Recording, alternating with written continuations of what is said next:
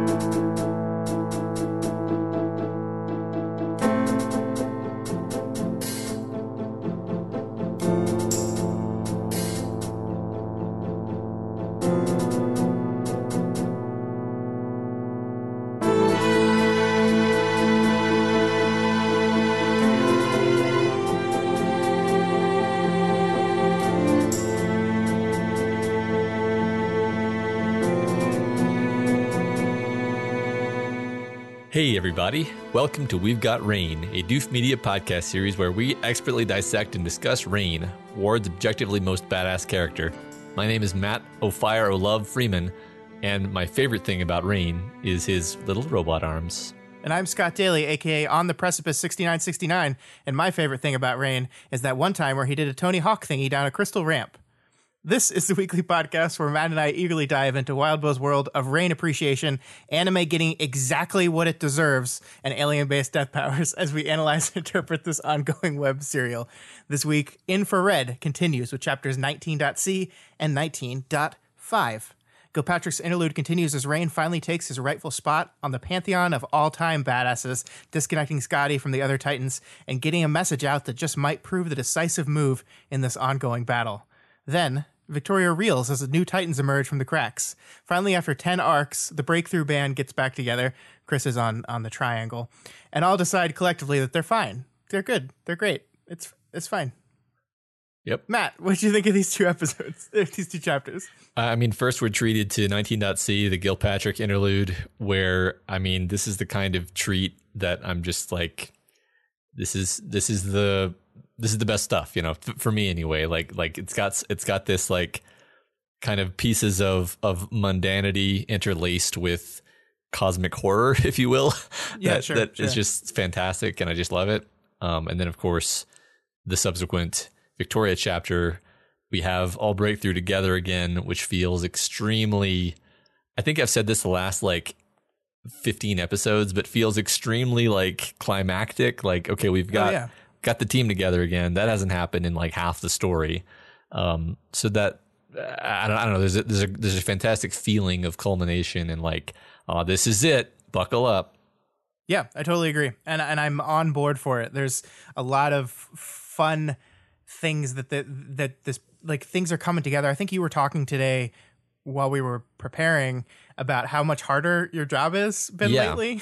Yeah, I've noticed. Um, basically, this has gotten, I think, almost steadily worse as the as the story has gone on. But like, the further you get into this million word thing, um, the more kind of intertextual, or I guess intratextuality, the more referentiality there is between what's happening right now and everything that already happened. So like every sentence, every word, every paragraph of of like 19.5 I could talk about for like a page because it, it all links back to other things that happened before with Victoria or with other characters with with all these different thousands of little facets of of character and and plot and background and how that relates to other characters and so forth. And so like as I as we've gotten this deep into the story, I'm just having to like just skip things. More Yeah. like more and more stuff I'm just having to just be like, all right, could definitely say something about this. Don't have time. Just gonna Sure, have to sure. stick to the the really most important things. And I, I think I, I did want to say that on the show because, like, on, honestly, I I on, on in some level feel like I've done a worse job, and I I kind of thought about it for a while, and I was like, well, I don't think I've got a worse done a worse job. I think. Um, I think that th- what I just described is actually happening, and it's just it's it is actually impossible to cover every single thing. Well, and when you said that to me, it it made perfect sense to me because I, if you looked at my desktop today, like I had like 30 tabs that Uh-huh. were each a different chapter of Ward open because in my work, I am reading old chapters so much more than I have been at any point throughout the story. Like I had half of the Eclipse arc open today. I had just some early Rain chapters open. Like I had so much stuff open that I'm reading back to because you're right. It is all referential. It is all like culminating. Like that's like this is the culmination of the story in, in some ways. So it makes sense that this is happening. Um, but yeah, it does it does make the summary job pretty hard. yeah. Well, yep. Let's get let's let's head into that. Uh, Let's do it. Quick announcements first. Just a reminder for everyone: the all packed up finale of the Deep Impact show will be occurring on March sixth. Just the entire day, March 6th. Yep. 24 hours. That whole day. Um, that's going to be on YouTube, right? Yes, it'll be streamed on YouTube um, publicly, so anyone will be able to tune in. Well, I don't know about that. I, they might do Twitch. I don't actually know. Yeah, I don't actually know. We should talk to Elliot Rubin about that. yeah, we've got a, a good month and a half or so to Mm-hmm. um to get that information straight. But just you know, mark your calendars, March 6th. And one other quick announcement. Uh, we talked about this last week, but our show, Kingslingers, uh, a Dark Tower podcast, is officially live. Uh, we did our first episode last Thursday covering the first chapter of The Gunslinger. This week, we are doing chapters two and three of that same book. Um, and if you haven't checked it out yet, we strongly encourage you to because uh, we're barely into this thing and I'm already having a great time. It is very. I mean, pretty much everyone has commented on how uh, unusual and interesting it is to have you be the Matt and me be the Scott. So Yeah, it's a at struggle. least at least check it out to see what that's like. Yeah, yeah. Especially since I just finished the uh, script for that episode, and it's it's real long, and Matt hasn't even put his parts in yet. Oops. Oops. Oh well. Oops. We'll figure it out. Yep. All right. 19.c, Scott. And this is Gilpatrick's interlude, the continuation of Gilpatrick's interlude, because we, we just had that. Uh, Gil passes out and into a dream memory after the um, uh, the emotion uh, entity uses its power on him. He finds himself in a beautifully mundane moment shopping for wall decor with his girlfriend Miranda. He ruminates on how his job puts strain on his relationships and how he's resigned to the job ending this one with Miranda, just like it ended the last one. Oh gosh, I, I love this scene so much, Matt. It's so good. I find this so powerful and moving, especially this little opening part. I think mundane is the right word, and, and I and I find it like it's so great how Wildbow can write mundanity sometimes, right? Like I know he's this genre writer and he does this, this crazy horror, science fiction, fantasy, superhero stuff, but uh, what highlights his strength as as a writer is moments like this, where it's just two people in a relationship just shopping with each other, just talking and shooting the shit, and then we take this and like move into this like wonderful detail, um, uh, and how like it becomes this rumination on how his lifestyle is alienating the people he loves. The, he's he's a soldier, he's a cop, he's some kind of weird combination between the two with this patrol block stuff, and he's choosing to put his life on the line, and that is destroying every meaningful connection he has, every relationship, every romantic connection he has. And I, I think this is so important because we've seen this before. Like this isn't the first time this thing has been explored in the story, but it's usually coming from a cape perspective. And I do think there's something different to that generally because capes like they don't have a choice whether they're capes or not. And and we've talked so much long about the conflict drive or or whatever the, the powers want you to fight. And they so just saying okay I'm going to quit my job as a cape is a lot harder than saying okay I'm going to quit my job as a police officer or as a patrol block person. Um, and this it, here it feels different to me and and it's so significant that Gilpatrick is mourning the loss of this relationship that's six months out, but he's not going to change to to avoid that from happening. Like that is not even he not even presented as an option for him. Yeah, he identifies as being um, the guy who he is. He he kind of needs to. He needs to be this helper, and he needs to feel like he's he's um, you know checking the corners for darkness, as we saw in the last chapter. Mm-hmm. Um, I, I think, but uh, I, I do think it's a really great move to in, include this very like d- domestic, mundane scene because it it anchors us in just him as like this wholesome guy who who's really capable of kind of a normal. Uh, well, hmm, do I want to say like he he he seems to want a normal life, but also he he kind of recognizes that he's not going to be capable of it. Yeah, but I don't. There, there's there's so much. I mean, there's a lot of agency there for me. Like because Yeah. he could have it. Like he could. The, this is this is an example of what a domestic life would be, and it, it's something that, on some level, I mean, he says to to Lucky Break in a bit that like this person is really important to him. Like she grounds him. She gives him purpose, but he can't have it Yeah, because the one thing in his life that he would need to change to avoid this from failing, he won't do. Um, I don't know. That's fascinating to me, and I think I think what this kind of subtly does is maybe fill in some blanks for us and makes us maybe understand why Gilpatrick like was immediately like, I get it with Love Lost because this is close, right? It's not quite the same, but it's close. It's like addiction to the job and how that's destroying the relationships with your loved ones. Um, Yeah.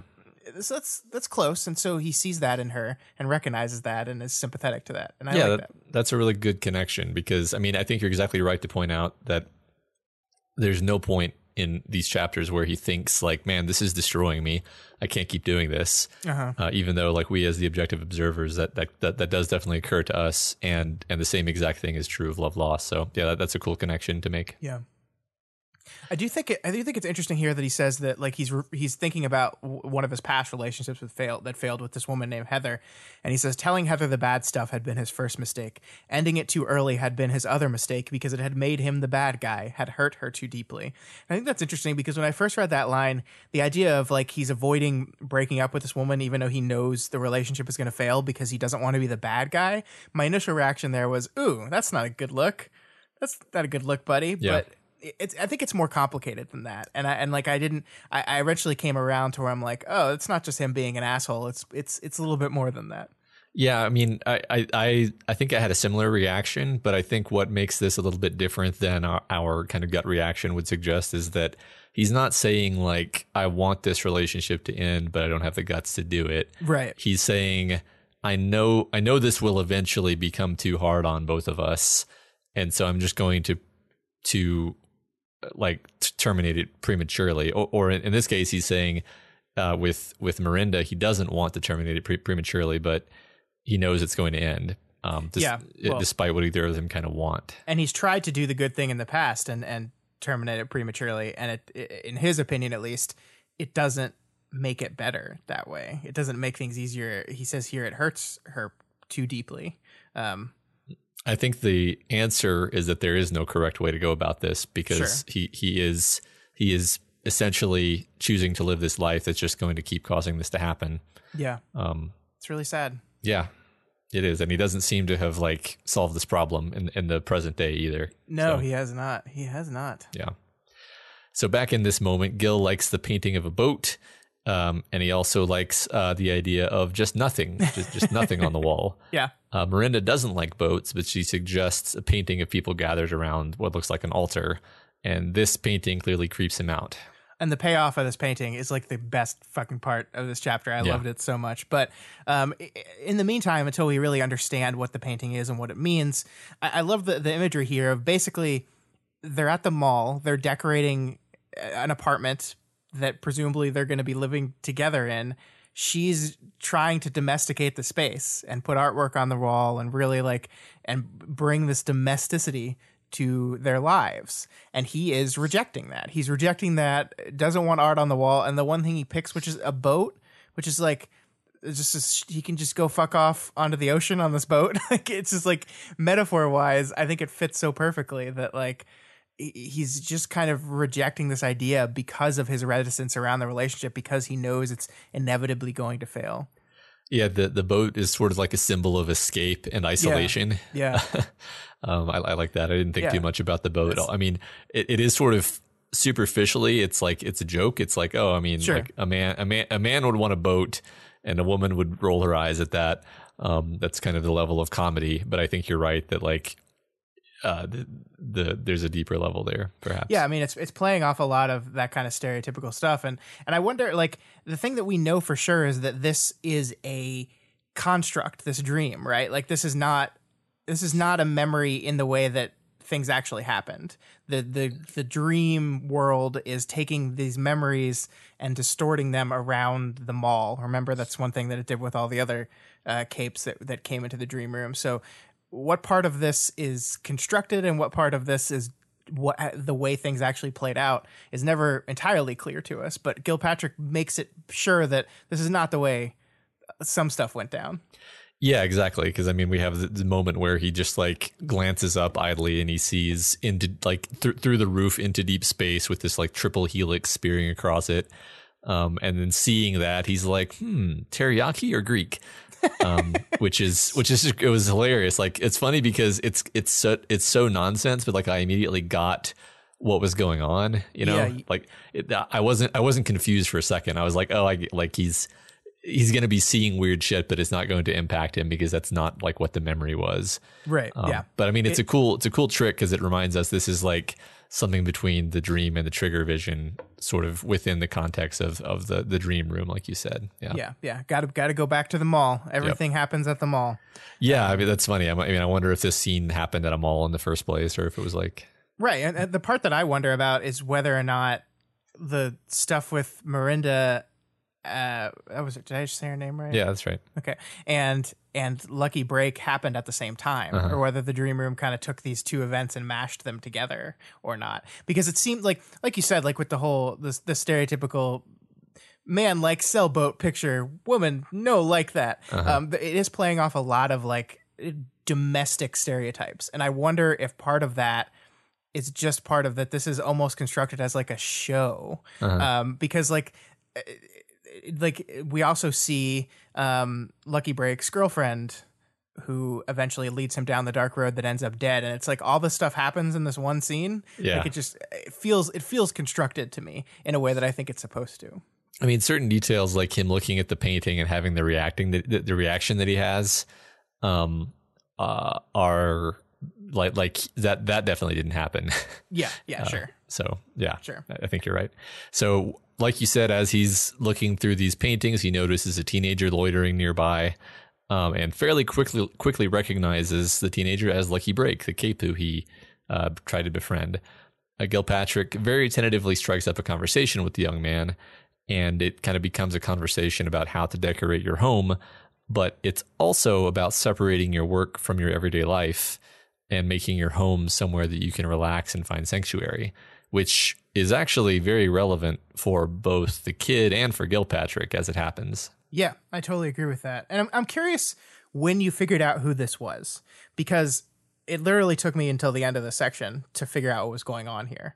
Um, and not that I'm saying that because I didn't get it, that must be the way it's designed. But I, I really, when I went back and read this, I really almost feel like the chapter kind of doesn't want you to necessarily know who this is until the very end. I mean, maybe, maybe it- like the, the original plan for this chapter was that all this stuff happened in the same chapter, right? Uh, 19.b and 19.c. So maybe like with with some of the lucky break hints f- more fresh on my mind i would have picked up on it sooner because there are little cues to like the the way he reacts to things like that lines up with how he's described lucky break in the past there are hints throughout it but i did not get it until the very end. Yeah, I think I got it at the point when he's trying to talk to the kid and the kid is is like being a bit skittish but then gradually lured in. And I just I just remembered that Lucky Break existed um, and was important to him. And then also when the other woman when the woman comes up and kind of pulls him away I remembered like yeah I mean he specifically mentioned that there was this villainess who kind of pulled him into her circle. And then that was the last time he saw him and it just it matched the story really well Um, yeah but it wasn't like immediate. It was partway into their conversation, I would say. Yeah and, and the point of all this is just i think it's designed that way. Like I, I think i think it wants you to go into this thing and get really confused right up until the moment where it all kind of locks into place. Because i think it makes this conversation so much more fascinating when you're not exactly sure who this kid is. Like because the conversation is weird if you don't understand the underlying subtext of it right? Because it's just like they're being super cagey around each other. Like at first you're like why is he like talking why is like asking this random teenager about artwork? like, Yeah. like there, like there's just these moments in the scene that I think like just kind of work better if you're not hundred percent sure what's going on.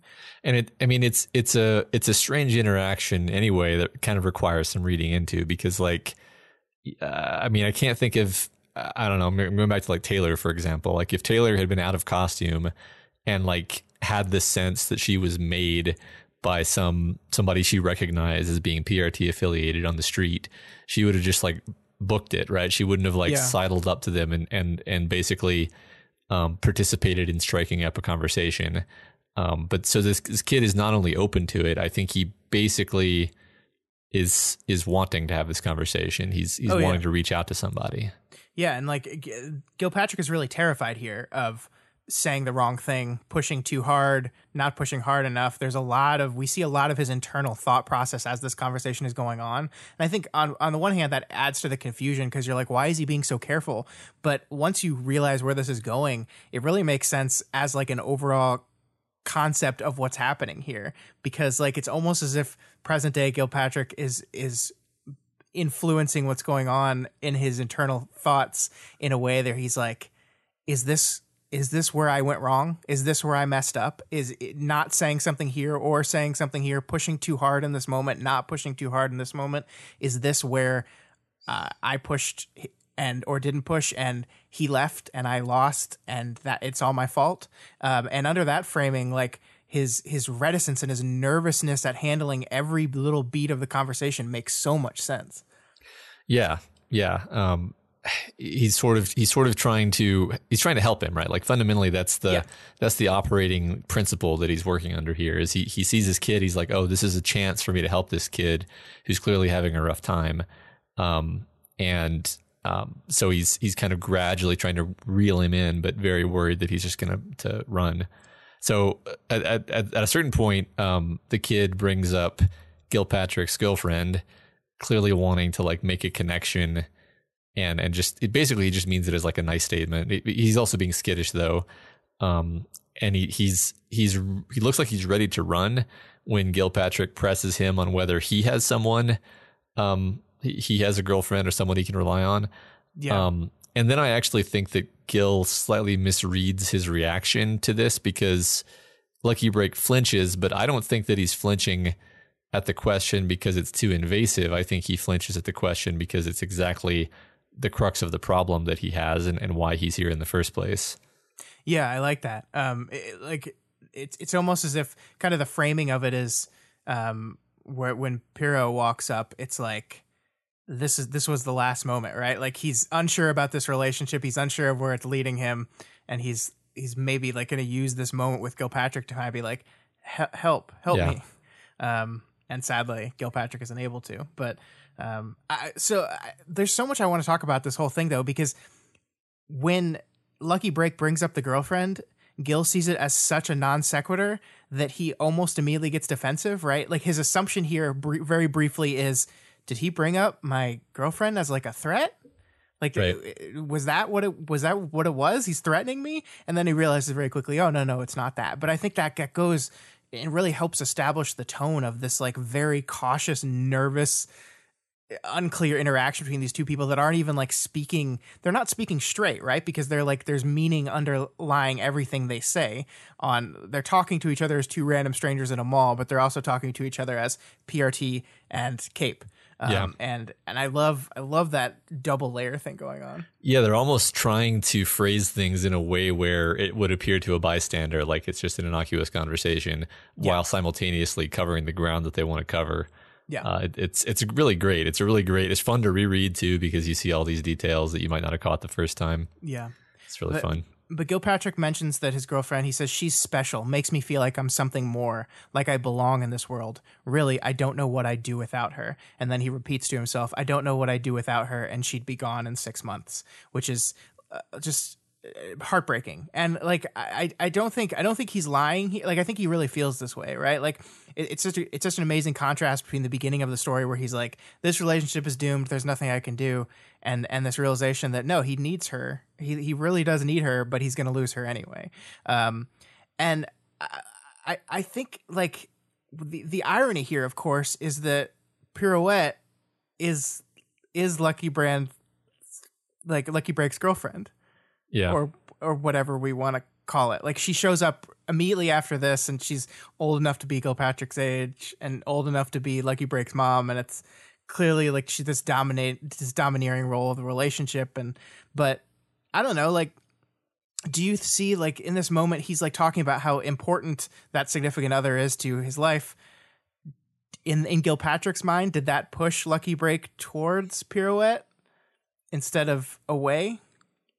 Uh, I hadn't made that connection. Um, I mean, I think he. Uh, my read, my read is that Lucky Break kind of knows something is r- wrong with his relationship with Pirouette. Like I, th- I think that he, yeah. Oh, yeah. he, he gets that this is not an equitable and healthy relationship. Like he seems to have a kind of like longing and bittersweetness when he kind of compliments Gil on his on his girlfriend or or however you want to phrase it and um, I think he's I, I, think he recognizes that it's a that it's a messed up relationship, and so sure. so I don't I wasn't reading it as like as him as him taking Gil's statement as a kind of affirmation that like, oh yeah, well the most important thing is that you have somebody, uh, even if they're um, somebody who's going to kill you and put you in a barrel. Sure. Um, but I don't know. That's interesting. I, I'll have to consider that. I'm not even sure that I would say definitively that like that is what LB's take on it is. But I do wonder if we have we have Gilpatrick, this guy who's who's kind of racked with guilt over what happened to this kid and his his failure to save him on a certain level. And I wonder if this is reflecting like this is the scene that he's seeing in his trigger dream. Um, is this reflecting on how he feels that he fucked this up? And Yeah. And and so this it's this is his fault. He could have saved this kid. There's this this wonderfully tragic moment when like they they he transitions away from talking about his girlfriend to this concert he's like really really excited for, and Gilpatrick is like, oh, I can get you tickets to that. Like uh, I can get you great seats. I know I know a guy in the music industry. And it's like, but but like some random person in the mall wouldn't be able wouldn't couldn't do that for you, right? And he's like, yeah, yeah, right. And then it's just like, no, no, just do it anyway. like, like you don't have to keep the charade up for that. Like, Yeah. I, I don't know. I- like, there's just so much tragedy here. I think it's really cool these th- the, kind of these beats you're pointing out because it makes me wonder. I'm not saying I think this is the, the truth, but it makes me wonder if this isn't like an executive summary of like five different interactions he had with like with Lucky Break over a period of time, Yeah, and then this shard is like the fuck you trauma shard, and it's like all right, let me take all of these things that Gilpatrick ruminates on when he thinks about what happened to Lucky Break and collate them together and basically just shove in his face everything that he has to regret. Because I mean, I think it's it's noteworthy that like the sh- the dream memory isn't the moment they find the kid in the barrel dead. right. The dream memory is this was this is what you torture yourself with. You torture yourself with this missed opportunity, Yep. or maybe you shouldn't have mentioned this, or maybe you should have mentioned this, or maybe you should have extended a more a more firm offer for help here. Um, yeah, I, I like. I mean, I really like this idea. Again, I don't know if that's like what's happening in this in this chapter, but um, the idea that that this shard is like collecting and shoving all this stuff in his face, I find really uh, interesting. Yeah, I mean, it's it's not necessarily in in conflict with what the shards have show or what the dream rooms dreams have been before. Uh-huh. Like it is it is different from them, but not necessarily in like this doesn't line up at all to our understanding of how the dream room works. So, I mean, I don't think it's necessarily 100% the right read, but I, it's a read I like a lot. So, Yeah, I mean, yeah, sure. It, it, it twists details. We know that much at least. Yeah, yes, yes, yes. yeah. Um, so yeah, then it it all culminates in just this moment of of fantastic horror, where the the dream the dream is fading around him, fading away into into blackness, into space, and it says the last things to go were him, Miranda, and the image on the one print Miranda had pointed out. Here, at least, a red, muddled background like clotted blood, men and women in their white forensic coveralls, and in the center, their altar, a metal barrel with concrete within, a slice of a desiccated face peering out where metal and concrete had been removed. Um, and that was the painting that he had that reaction to. Yeah, it's such it's such classic shard bullshit, right? Like Yeah. it just takes this this horrible event and just shoves it into this memory in this like innocuous mundane way, but it's just like the the existence of these shards keep like crashing into mundanity and just ripping it apart. Um I I love I love it so so much. B- before I forget, there was one, you know, when I think you even quoted it that when, when he said that she would be gone in six months. I think that that was literally just the knowledge that she would be gone in six months. I don't think that was like, oh, and she'll probably be gone in six months. I think that was the, the dream basically being like, like stepping outside of the dream frame for a second and being like, yeah, you, you needed her and she'll be, and she absolutely is gone in six months because you know what happens. Yeah. Well, that is interesting because generally, when we're in these dreams, the point of view character is conscious and aware and watching, kind of, right? Yeah, Um, and I, we didn't necessarily see that here. Um, true. So that that maybe it's just he's not used to the experience, or maybe it's just because this is some weird nonsense connected to the trigger. I don't know, but it is a little different in that Yeah. way. So maybe I mean maybe that you're right. Maybe that is his consciousness kind of like coming into the dream in a different kind of way. Yeah, it's it's. I would say maybe he's like partially aware of, of the fact this is a dream, partially Yeah. not. Yeah. Um, so he wakes up and he finds Marshall horribly maimed and Rain fighting the emotions wolf. Okay, we got to we got to name this thing, Matt. An emotions wolf is just not covering it. Oh, if you say so. All right, so it has eight limbs. Uh huh. It's got this paw that looks like it, and it describes the licks of flame frozen in time, painted to look like red or blue steel. So it's eight limbs, blue steel. It's the Zoolander spider. Okay, Zoolander spider. It's a Zoolander spider. Okay, but it's got a wolf face, doesn't it? I'm worried that Zoolander is an old enough movie where people don't get blue steel as a reference anymore. Uh, well, they need to go watch Zoolander then. That's Clearly. all. I mean, that's Zoolander Like- spider. them not getting the reference is not an excuse. Zoo spider. Yeah. Okay. Zoolander wolf spider. Spy Spylander. That's a lot of words. Okay, we're good. I think we got it. we got it. So Um, so it, it is it is as soon as we wake up that we kind of see the theme of this chapter and of this episode of the show take hold, Matt. This is the rain fucking badass chapter because we wake up to Rain screaming at the zoo spider, trying to get its attention and focus his ire on him. Basically, in short, 19.c is the Rain is the goddamn hero chapter in every every imaginable way. Every way. It's great. It's great. Um, so the creature uses its power and provokes Gilpatrick into this insane, violent rage, and he attacks Marshall. Uh, the two of them grapple with each other. It's mostly just him doing just like ho- horrible, gut wrenching things to her mutilated body. Uh, he does manage to drag her away from the fight. And I don't know about you, Scott, but I read some intentionality in this. Like, there's some vestige of his PRT trained awareness prompting him to get her to a safe spot, even while he's obeying the programming to torture her. Yeah, I think that's 100% correct. And, and I think the text actually very clearly supports this. I think we kind of see through Gilpatrick's italicized thought process during this whole thing that he goes from kill, maim, destroy to uh, need more time, more time to kill. And and and we see after he pulls her out, some small part of him had been able to convince his rage to drag Marshall away, to delay, to postpone. Um, so I, I think I think that is absolutely what's happening here. Is and it doesn't it doesn't go into detail about his PRT training, but I think you're right. It's just like the the, the kind of subconscious training that's been ingrained in him. Uh, perfectly solves this problem in a way that doesn't result in her him brutally murdering murdering this girl. It's great because it's simultaneously like horrifying and a hero moment. It's Yeah. the kind of thing that could only happen in parahumans. Yeah, exactly. Yeah, I, I like it. That's that's perfect. you, the only the only place where you'd be happy with, I need to drag this person out of here so I can kill her good over here, and it's going to take a long, long time. It's just long, terror, like like some of the things he's he's saying to himself as he's dragging her out of here are just horrific. Right? Yeah. Get her through the doorway, take her to pieces, quadruple amputee, stick her in a barrel, which is like the most devastating. Like I, I when I read that, I like I took my breath away. Just like that's how that's how bad this emotion on him is. He's he's taking this feeling and connecting it to one of the worst moments in his life. Sure. I mean, he, he just woke up from this from this dream, which was basically his trigger event functionally, and and and he's he's still in this frame of just the worst moment of his life, and and, and this is this is the, the material that comes up in that moment. It's Yeah. it's it's it's awful. I love it. It's like needs to be our, our subheader. It's awful. I love it. Yeah, we love this, and it's awful. I love it. It's Are the two the two emotions. um. So Love Lost races to save Rain after he's wounded, and she faces down the zoo spider. I, I can't like I don't think we can o- overstate what an important moment this is for Love Lost, Matt. she amazing. rushes she rushes in to save Rain.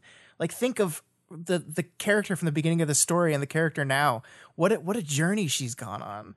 And and to be clear, like she was already safe, and she Yeah. runs back into the room Yeah. um, after he's been knocked down, and she puts herself at risk to save him. Yeah, and like uh, Colt says she wants to go with her, and and Love Lost says no, stay back, help the others. Like, like uh, it's it's like entirely selfless.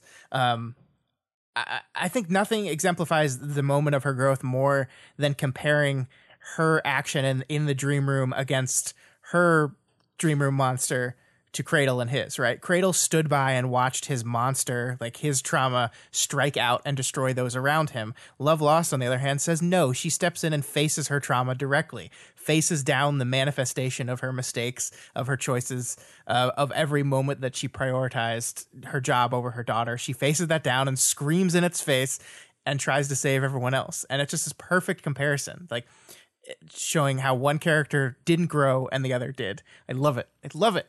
It's so beautiful. It's it's a huge catharsis because Yeah, yeah. I mean it's it's the kind of thing where when you start when you start a storyline you're like, well no no way like there, there's I can see no way that this can be mended.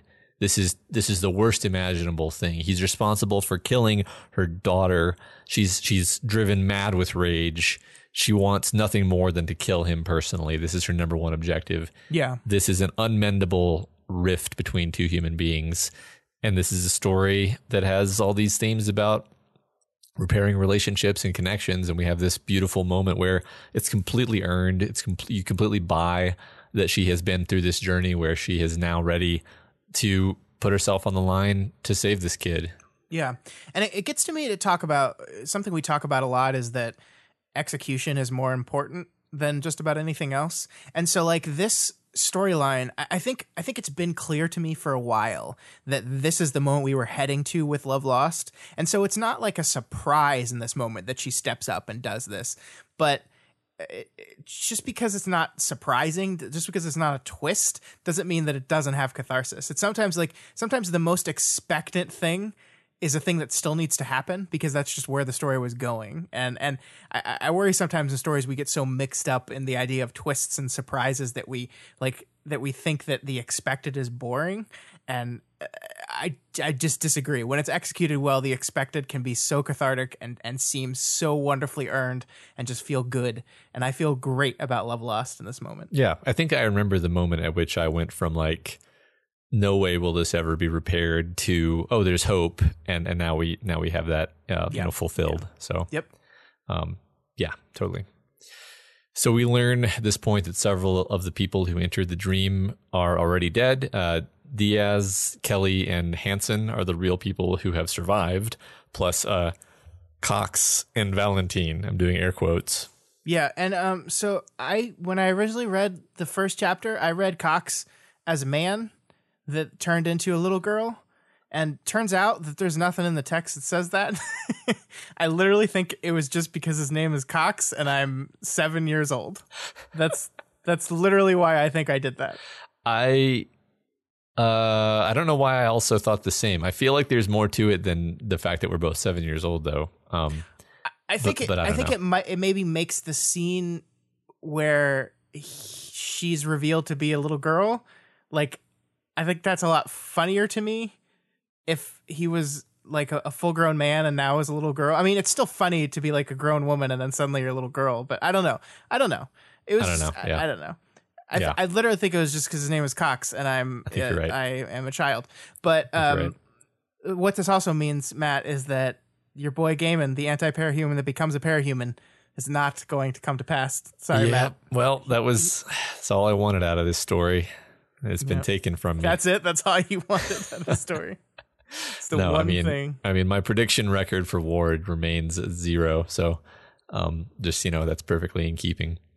Uh, but uh, I don't know. We'll see. Maybe something else will happen. hmm Uh, anyway, Gilpatrick manages to get Marshall outside the dream room, and from there, Colt takes her off to be reconstituted. Gil argues with Bijou and Matryoshka that they should stay and help Rain in Love Lost. Uh, and then Gil tries to distract the thing with his own howl of rage, but it becomes a howl of desolation and sorrow. Oh my god, this is one of the most like powerfully written s- scenes in this entire chapter. That's filled with powerful moments. Right? Yeah. Like, I just want to read this because it's so good. He thought of Lucky, of the girlfriends who hadn't been able to handle the secondhand pain, the victims he's seen across the years of service, the kids he taught who were traumatized to their cores by the way the world had ended, the loss of loved ones, and their utter powerlessness in the aftermath of it all. Too many for him to help. He'd have curtailed their numbers, screened out as many as he could. He turned away the kids who needed someone who could explain what had happened, and now this part of the world that had seemed like something that had happened in the background, on television, and in movies and games was now everywhere and everything. 90% of the reason the city had sprung up so fast. He waited until the growling had died down enough, then stepped out onto the salted ground of the area beyond the door, and then screams. It's like this this moment, like this this this incredible moment of like the the the disappointment and the anger and the frustration and and the sorrow all coming into this moment where he steps out and does the heroic thing. Yeah, I, I thought it was. Uh, it really got me because like w- before he steps through, he's like, "Oh, I'm gonna do what I'm gonna do what they did. I'm gonna yell like like rage at it and get its attention with rage."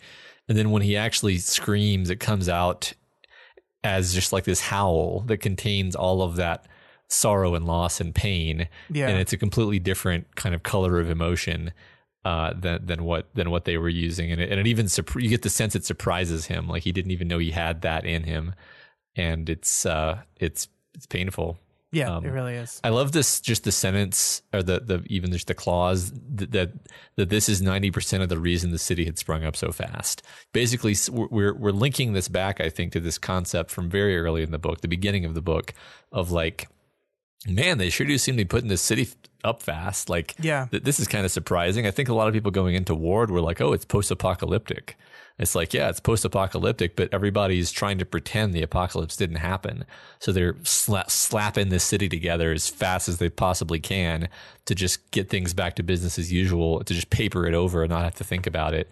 And he's saying right here, this that, that's ninety percent of the reason the city sprung up so fast is we we, we want to pretend everything is normal, just sho- shove normalcy back in front of everything, even though it's not at all. And and as we see, the cracks run through everything still. Yeah. So what what I love about this is something that I don't think we've talked about explicitly before, but this idea that like to all the normal people in the world, capes and superpowers were like like they existed and they were a part of life, but not really. Like like it's like something that had happened in the background on television and in movies and games. This is stuff that existed in the world, but we were kind of immune to it. It's kind of like like Americans and war, right? Like the the United States military has been engaged in conflict for decades, and but the majority of Americans only experience it on TV it's not really a part of our lives. It's not a part of our everyday lives. We don't feel it. Uh, most of us, some of us do, obviously, but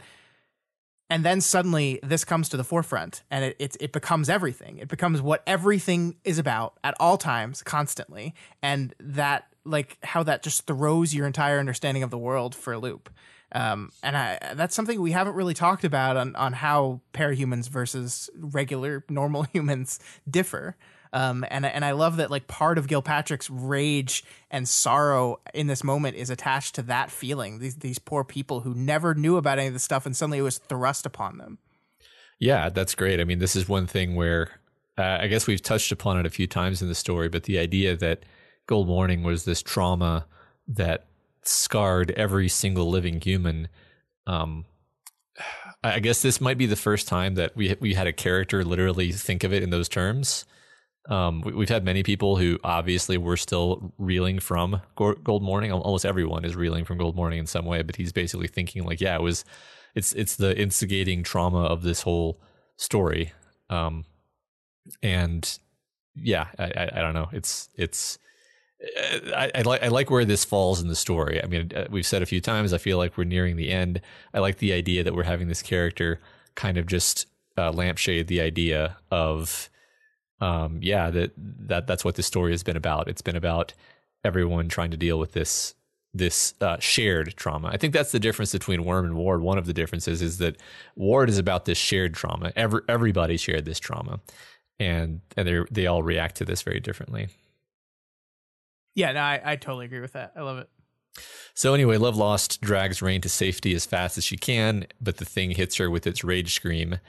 Uh, this text says, infused with an insane rage, she did exactly what she had been doing seconds before, minutes before. so it, it doesn't do anything to her because that's her secret. She's always angry. Yeah, I loved it. I loved it. It's, it's just like it's a perfect like payoff there, right? Yeah. Um, like in this moment, you're like, oh no, she, she failed. She's gonna kill Ray, and It's like, nope, that doesn't affect her at all. Yeah, she's um, she's always she's always furious at the world for what's happened to her. So so this yeah. doesn't even move the, the, the needle for her. Yeah.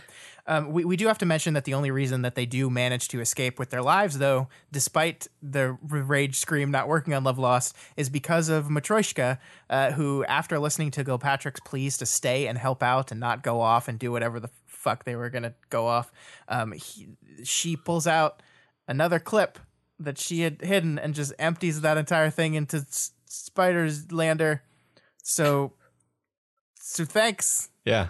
I, I retract my meanness to them. Yeah. Well, no, I, there are some recurring beats here about uh, Sure. the characters reaching out to these characters who, who have come to do to, to kind of do their own thing, and these guys are like, no, no, you like help us, help us, and and they then they do, and it matters.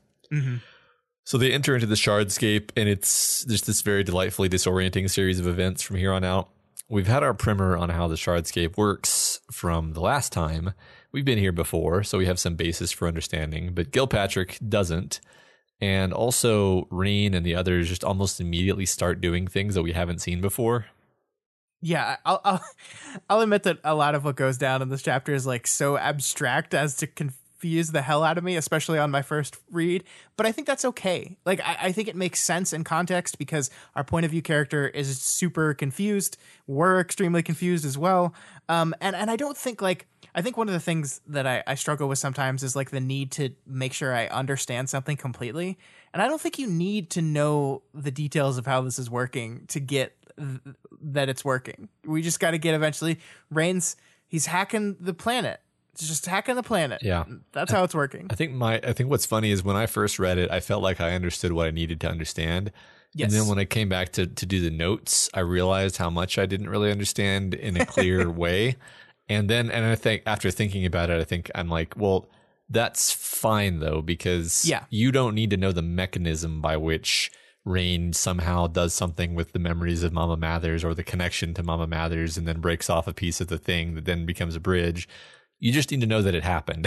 Sure. Yeah. and yeah. and and that's really enough for this for this kind of milieu of, of what we're doing here. Yeah, I mean, we're dealing with like the physical manifestation of an alien computer mind, like Yeah. the the the mechanisms for which how the details of it work are um not uh, that important. I mean, I think the idea, and this only occurred to me today. I think the idea is that the reason why the shards are interested in dreaming is that dreaming is is interacts with their own uh, mode of cognition in an interesting way, and this is why. Like, like it's really th- think about how weird it is that these people are able to escape through a dream into their shard computer. Like that's that's kind of a that's kind of a unforeseen glitch, right? Like I'm sure the I'm sure the entities didn't do that on purpose. So I think that like the idea of being in kind of a dreamy, floaty, abstract space is what gives them the power to manipulate this this place. sure. And like by definition, that's not going to be something that you can clearly write down. Yeah, yeah, I get that. Yeah. So I love I love this moment where Rain is trying to reverse engineer things, and he just casually drops, um, uh, you know, j- just me, love lost Colt, and uh, any of you who secretly have powers who just joined this mission. You know, we've given Rain a lot of hard times throughout the course of this show. Um, he's given himself more hard times than anyone, but dude uh, knows what's going on. Like, obviously, like it was very obvious to us, so it makes perfect sense that it's super obvious to him. Um, and I love that, like, he just doesn't want to like. He's too busy to like deal with the all of it to deal with like the why. Why is this happening? Who are these people actually? He just needs to do what he need, came here to do, and so he's going to acknowledge it to the to the extent that like he needs their help. But Yeah. that's it. It's perfect Rain dealing. He's like, okay, Yeah. we we have an objective. I'm I, I I see what's happening here, but I don't have time to deal with this right now. So Yeah, and, and meanwhile, Gilpatrick kind of gets to be the detective here, who's trying to figure it out, like because he's he's asking Cox stuff like, "Hey, uh, what uh, what unit were you part of? yeah, Where right. did you come from?" And Yeah. they, of course, don't have answers. Yeah, yeah. So the attack on the surface starts, breaking apart the island and blowing eruptions of crystal into the sky. Rain disconnects the portal folks from the mall cluster, but probably doesn't take their powers. Uh, we'll, we'll see on this one, I guess. Yeah, um, I, I don't, I don't know. It, it's like it's stuff's starting to get really abstract, right? Yeah, uh, and I'm not sure what the fuck is going on. so Yeah. The system is down, Uh-huh. so the shard monsters can't stop them from what they're doing. So they just basically get to go nuts on the shard world, and Rain seems to be able to just carve pieces off of it at will. Like he's deleting things, and the act of deletion slices it off of the island that they're on because, like, the crystal assumingly is made up of files of memories, right? So therefore, like deleting or disconnecting causes things to be cut, which is a great kind of tie into his power, right? Like this, he literally slices things in half with his power. Yeah, I So- wondered if that was like why he can do this. Um, because because everybody seems to have their forte, and we've never seen anybody else do this thing where they just cut things off. Like, um, like is that literally because that's his power, or is that just a coincidence? Yeah, I mean, he makes it seem like he can teach Love Lost to do it, and he declines.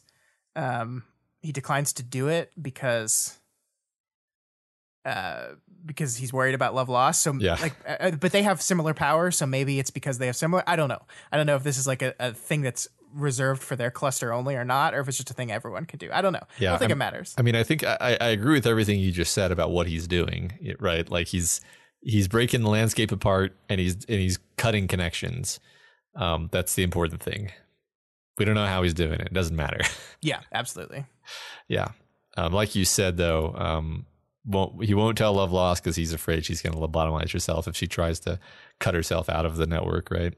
Yeah, yeah. Yeah. Um, so yeah, uh, does something with Mama Mathers, um, erases her or something. uh, yeah, yeah, So, so one thing I wanted to circle back around on. Sorry, I, I- lost this, but um, basically, Love Lost is demanding, right? Like demanding, Yeah. like so you can disconnect these people from the dream room. Do it to me. Do I don't want I don't want to go there anymore. I don't want to have to do with it anymore. Please. She's like pleading with him. Please do it to me. And he won't do it. He won't do it for the reasons we talked about. But then there's a, a moment a little bit later where he's kind of gotten a handle on thing and he basically says I think I can carve your daughter out of this enough and like carve it out to be its own island to where the shards won't be able to the the the island won't be able to connect to it anymore and therefore the dream room would not be able to pull from a from your daughter memories as much and maybe that would at least make it more bearable. And she refuses. She refuses to do that. She says no don't don't try to do that. Um and i mean there could be many reasons. Like one of them could be like you're short on time. It's not it's not important enough to do that.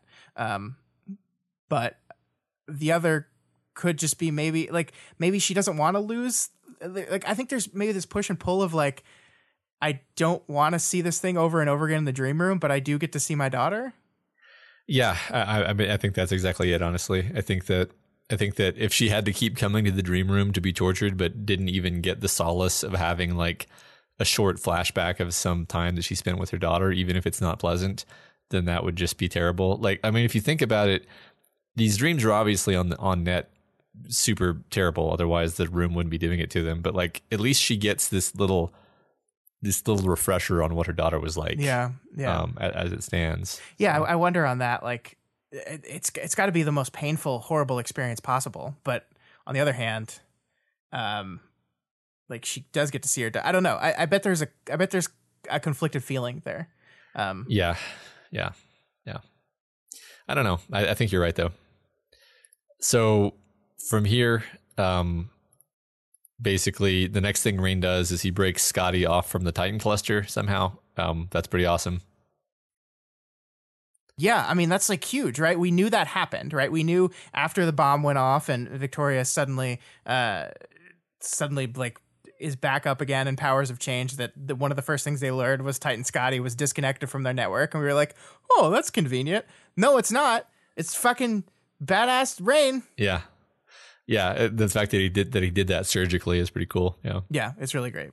So as they're kind of in the middle of their mission, though, the crew ends up chasing Bijou and Matryoshka as the two head off on their own mission. As they chase, they observe light flashing down and repairing the shattered crystal landscape, which is presumably Fortuna creating new connections and making new titans. Yeah, yeah. We we've jumped ahead in time a bit here, and and we're seeing what basically was occurring at the end of the last chapter, right? But from below, Fortuna is basically doing a like brute force reboot of Shard World, and and placing herself in the Scion role almost, and it's like bringing everything together. And I love the tactile nature of how these islands rejoining is described. Islands moved, creaking and screaming, scraping against one, one another with a glass on glass sound. The light flashed down in beams and rays, and when they were done, what had been two was one, and flashes of light that had had nowhere to go were now traveling the distance. Um, uh, it's it's it's haunting, powerful imagery. And and I want to kind of talk through this with you though because we've been talking about connection so much throughout the course of this book, right? When the Titan problem arose, we first talked about how the problem had become literal, uh, both in that the Titans are literally trying to connect to each other, and more metaphorically, in that the lack of connection in humans is what is giving rise to more Titans. And here we have kind of possibly Fortuna's endgame revealed, literally rebuilding the bridges between the islands that Scion used to be able to do, like rejoining everything in Shard World into one, literally reconnecting the network literal connection on a massive scale and this is what our heroes are trying to stop. And yeah. and it's really interesting because i think this is something that wildbow uh, does and i say in all his stories meaning the the two i've read um like in worm which is a story about bullying the key to success at the end of the story was to bully the bullier. Yeah. And in this story about connection the key to success seems to be to prevent the connection destroyer from connecting everything. Um and I love like it's kind of like his his willingness as an author to explore every side of a theme and not just the one particular one. Yeah, it's it's awesome. I mean, so so and we can talk about what like where we think this is going, right? Because um the human's goal is to keep the shards from connecting from forming a new hub and the shards, to the extent they have a goal, is to keep the humans from connecting with each other in their own human way. Because, yeah, yeah. I mean, for one thing, it, it, it makes them better vessels of, of conflict when they're isolated and and don't have support. But also, they literally turn into titans and like shard vessels when they're when they're, uh, I guess you could say, completely disconnected from everyone else. So both sides are trying to disconnect the other, which sort of then gives you a little you know blank to fill in. Like what if the answer is something something the solution is both sides stop trying to cut off each other's connections and instead reinforce each other's connections somehow? I don't know what that looks like honestly um, but like obviously the thesis of the book is connection equal good. So um, i it like I don't I don't think they're gonna just like succeed and, and win and the story will be over when they have shattered all the shards apart and the shards all just die. Like I don't think that's the ending of this story. No, yeah, I, I agree with that. I don't think that's the ending of the story either. Uh, I, I just it, it is it is interesting how we like explore this idea of connection because um, we kind of talked about this in the past that there there are good connections and there are there are bad connections, yeah. and we're we're exploring that concept, um, and it's it's very fascinating. Yeah, yeah. So the two interlopers are going to do something relating to their case 53ness. Uh, we're not really sure what exactly. I think it again, it's it's the, the, once you understand their goal is to somehow fix the case 53s. It doesn't matter what exactly they were going to do. But Rain argues with them and, and, says, "Hey, this isn't the way to go about this. That, like the risk of, of an even worse outcome is really high." And he convinces them by riffing on Colt's observation that uh, Fortuna wanted this damage to be done as it was done, and that anything they do will be playing into her hands.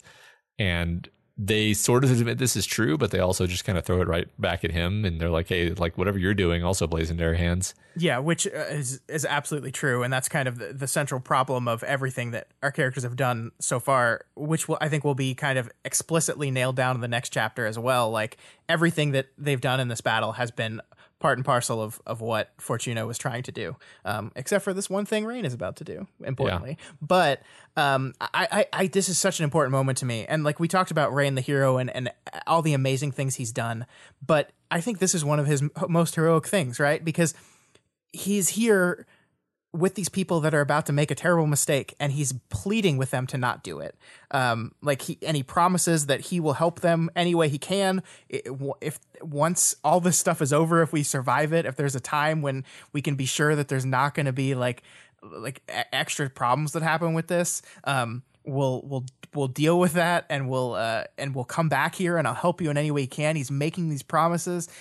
And what I love about this is he doesn't like have to stop them.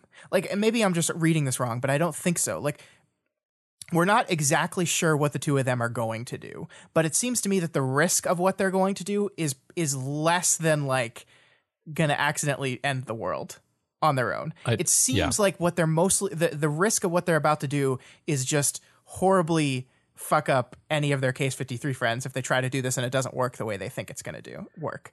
Yeah. That's, so that's my read as well. Okay. Okay. Great. So he's not like he's delaying the stuff that they're supposed to be getting done here because he sees someone about to make a terrible mistake. He sees someone about to do something that is going to hurt people, that is going to destroy people. And, and he even says like you're about to do something terrible. You're about to make a bad mistake. And he's got all the all the patrol people are yelling at him. Gilpatrick and and I, I think Kelly is one of their names is like is like we we're running out of time. We got to go. And he's like no, this is important. This right here, what I'm doing right here, stopping these people from making this mistake is more important than anything, any of that. And that is, to me, the moment that Rain truly became president. yeah, I, I agree. Uh, I, I was going to say exactly those words. Um, well, not, I, I, think this is like a character culmination for Rain. In Yeah, all seriousness, yeah, Um, this this moment where where he's like, I can't I can't stand by and let someone do something they'll regret. Yeah, because yeah. th- that has been his whole arc and and leading to this moment. And and I mean, like seriously, he he could have and and maybe other uh, Wildbow protagonists w- would have been like, no, fuck those guys. If they want to do that, th- th- like you know knock yourselves out. I i have something more important to deal with which is you know messing with con- with with fortuna's whatever she's doing over here. The stakes are much higher over here. But rain is not doing any kind of utilitarian calculation. He just sees somebody about to do something that they'll regret and that's going to hurt people and he just has to stop them. And that is Yep. his that is his arc basically. That, Yep. that's uh and I want to, I want to, and, it's also, I think one thing that makes this so powerful is not only is this like a great, um, uh, climactic and, and cathartic moment for Rain's character, but it is also for Gilpatrick's. And I just want to read this whole bit right here.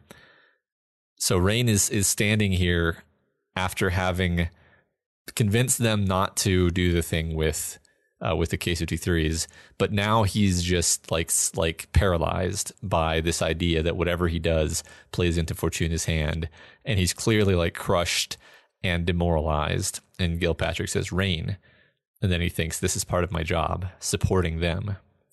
He prayed his words so this eager teenager would reach or provide an answer where Gilpatrick had once failed Lucky Break. Rain looked at him. One thing he'd always wanted to ask Lucky, or say to Lucky step back, calm down. If you had a friend who was standing where you are now, what advice would you give them? And and this is beautiful because it's like he gets to he mm-hmm. gets closure on this thing. He he Yeah. he finds himself in the situation that where where all of his regrets came from and he and he takes that opportunity to do what he believes is the right thing. And this is enough to give Rain an idea. We don't know exactly what, but he sprints very dramatically, like sprints and like slides to touch this one particular crystal, bearing bearing a, a courtroom scene. And he passes a message message to Swan Song just before they all wake up. Um, and and he says he sent a message to the only person that Titan Fortuna can't see. Yeah. Um, there's a lot of things to talk about here. Some of them I want to wait till the end of the episode, but I, I think I just I like this. Uh, one of the things when we finish this chapter, I was thinking to myself is why Gilpatrick, right? Like uh, we we just witnessed a scene of them going into the the shard world. Why did the author choose to let us see this from this person's perspective? and and I, I think it's fascinating because th- this that moment you just read is kind of the reason. It's the culmination of it. Like Gilpatrick does it, it makes key choices and key decisions throughout the course of this these two chapters. But besides those key moments, he's mostly passive, right? He's mostly just like observing Rain go. He's observing Rain kind of figure out this world and do his shit, and he's observing Rain uh, conquer his trauma. He's observing Love Lost conquer his trauma. He's like an observer here that that then sees the points in which they need to offer perspective or offer the help where they can, and they jump in at those mom- those moments. And and I just think it's it's this really powerful point of view to turn this on. Like it allows us to see Rain from a perspective we haven't seen him from very much, the perspective of a normal person, perspective of someone who's gone through this kind of thing with other capes before. Uh, it's just such a, a brilliant idea. Like there's there's 20 different point of views we could have taken uh, on this on this this part of the story and we chose Gilpatrick for a very specific reason. Yeah, I, I think it's beautiful. I mean, when we're when we're when we're in Victoria's head, or, or or in Rain's head for that matter, Rain is a cape. He's a capable, self-sufficient hero, right? He, he's a he's a he's a badass hero, and and I think it's actually rather critical here that to, to Gilpatrick, Rain is a kid. He's a he's a Yeah. tough kid. Yeah. He's a heroic kid. He's a he's a strong and resilient kid, but he's a kid, and he's a kid that definitely definitely can't just be left to take care of himself. He he needs help. He needs somebody to reach out to him and offer him this support, this connection that he does here. Um, and and it's true, right? Like he, he's he's right. Uh, that that that that all, all these capes are kids, basically. I mean, mo- almost all of them are are teenagers. Um, and and just just having somebody to be there to kind of ground them in the moment and say like, hey, let me frame this for you in a way that might help you is is incredibly helpful to them. Yeah. Yeah, totally. I love it. totally. I, I, I love it so much. I love Gilpatrick as a character. I love what he's done for Rain in this moment. He has facilitated an idea in Rain that will potentially be the key to stopping this whole thing. And I, I love that. And and uh, we have we're gonna have a lot to say about Rain's message and what we think it means. But I think we should wait till the end of the next chapter to really dive into that conversation. Yeah. All right. Sounds good. Cool. All right, so 19.5, and the fight against Fortuna's posse uh, of Titans continues, except now the landscape is even more fraught with interdimensional cracks, and there are more Titans. Yeah, and, and we continue to like take that central metaphor we talked about last week and, and extend it here and, and beyond. The the text in this chapter starts to specifically make the connection, talking about how the world is cracking and how the people are cracking and how the landscape is reflectant of the the the overall morale of of the people fighting. Um, and things are just getting worse and worse, and there's more cracks and everything's collapsing, and it's, it's real it's real real bad, Matt. Yeah, one of the first uh, lines of this chapter is just Victoria thinking, this was bad. Yeah. which Yeah. which for Victoria means this is really bad. Um, so she briefly thinks about the recently uncovered memory of her sister and how she wants to be rid of it, but she also considers it necessary at the same time. And as she's kind of ruminating on this, she connects this thought to the idea of Contessa um, in, in a way that I kind of read as a bit of shard influence thinking, although I can't put my finger on exactly why. Yeah, I I, I kind of uh, agree with you on that one. I mean, this is like the second time in the last few chapters where the text is drawing us to remember that there that there is this this weird link between whenever Amy is thinking about or sorry when Victoria is thinking about Amy and something something something Fortuna um who has quickly become like the cause of and perhaps solution to all of the world's problems. Yeah. Um, I don't I don't have any kind of like like guess about like what this could mean, like like specifically, but I do think that the, the book is drawing our attention to it again and again in a way that it's going to be significant in some way. That we we know there's this connection between her and waste um th- this almost unique kind of relationship that they have. We know that idea has to pay off in some way. Um and so it seems like it would be interesting if this is the way that th- this ability to communicate between the two of them to pass on information. How amy is going to matter to this i don't i don't i don't know but we'll we'll see. Yeah. I, I don't I didn't pull the text and I don't remember exactly, but I feel like there are times in this bit where she thinks of her as Contessa and not uh, Fortuna, and, and we have learned that we should pay attention to when she uses which names. sure Um, like she uh, unconsciously uses the name of the person when that actually matters, and maybe that's a hint here that uh, she's talking about Contessa, not Fortuna. yeah yeah Um, yeah, actually, um, which goes yeah yeah, Yeah, i think so- that's yeah. i mean i think that's support like full disclosure i think the text makes it fairly clear that the person that rain sent the message to is contessa yeah, or the child fortuna the person that's still left person. alive inside the titan Yeah, yeah, and- I- I- yeah. and i think i think you're right here i think that that that verbiage there uh, is very specific yeah Yeah, um, I, I think I think so. So, uh, Titan Anime, formerly Mystic Magic Impaler, is currently beginning her onslaught, while Victoria focuses fire on what will soon be Titan Joke at Shortcut's expense. So that's the name of the titan titan joke at shortcuts expense it's a Yeah, little yeah. long matt can we Is it can we shorten it Ti- Titan Joke, ouch Titan Um, Fool. So I, I think I, I, I we got a lot to talk about, but I don't want to move on from this too fast, Matt, because Shortcut has tightened, and that's a pretty big uh, deal. uh, yeah, yeah, um, yeah. so like we have to go back to the last interaction we had the last time we saw this character in this book which was when victoria and he went at it and he was a dick. Uh-huh. he, and everyone agreed he was a dick including his entire team and they ostracized him and left him alone and then the cracks spread and ate him. And and like this this moment this moment of realization that this is shortcut to me was a shame on me kind of moment. Um and, and i'll say what i'll say what i mean here. Uh-huh. i thought shortcut was an absolute asshole of a person and he he was right totally total jerk absolute jerk and i celebrated victoria letting him have it and how that that she let him have it and then was vindicated by advance guard's choice to agree with her and tell him to fuck off um and and I celebrated that. I was like, "Yeah, you earned it, you asshole." But should I have been celebrating that moment? Is the question I find myself asking. Should I have been happy that Shortcut finally got what was coming to him, or was this a missed opportunity for a group of people to be like, "Hey, you're being a dick. Yeah. Like, let's let's work let's work with you on that instead of just saying fuck off, dick. Um, you know, like that. That's the question. This this idea of tightening is forcing me to consider in myself. Um, are- are we sometimes dismissive of the people that we don't like, and that comes back to bite us in the ass later? Um, he certainly was a. a, a I didn't like him too much. Like I, I didn't. I don't think he was a great person. But what is the right? What's the right thing to do there?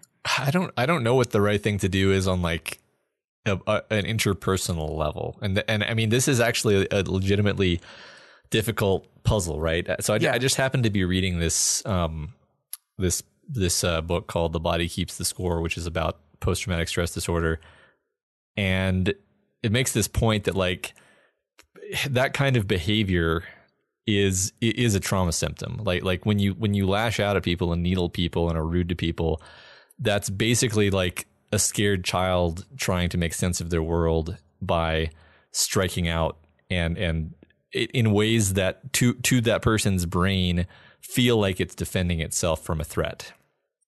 So a, a person like Shortcut is he an asshole? Absolutely, huge asshole. Um, does does his is is is his brain fundamentally doing some kind of algorithm that it learned probably due to some traumatic experience or, or or something that was baked into him as a child that he fundamentally does not control? Absolutely also true. And and this is the th- like this is the thing with shortcut is like normally i'm i'm capable of like being like you know see, seeing seeing the the inner child of the person who's being a dick in, in shortcuts case i was just like fuck this guy Um, Yeah, yeah. and then and then here the book comes and it's like here's what you get here's what you get for for thinking that way Right, and that's that- that's what I mean by shame on me moment, right? I, I agree. yes, I, I see it the same way as you, but I don't know what to do. Like, like if a person behaves that way in real life, I'm not going to be like, "Come here, buddy. Who hurt you?" Right, Exactly. I'm just not like, and I don't know. I don't know how to process that information. You know, I don't either. I, I was hoping you had the perfect answer for me that would that would re- reformat this in a way that I'm just like, oh yeah, I don't. I'm not entirely conflicted about how to interact with people that annoy me because they could turn into giant monsters at any moment. Um, uh, yeah, I mean, I think it's a fascinating thing to consider, and I like that the book shines a light on this without giving us that easy out, without giving us the answer. Like, I don't think, I don't think the lesson of this is no. Actually, you should have been nice to shortcut. The lesson seems to be this is what can happen sometimes, um, and, and do with that what you will.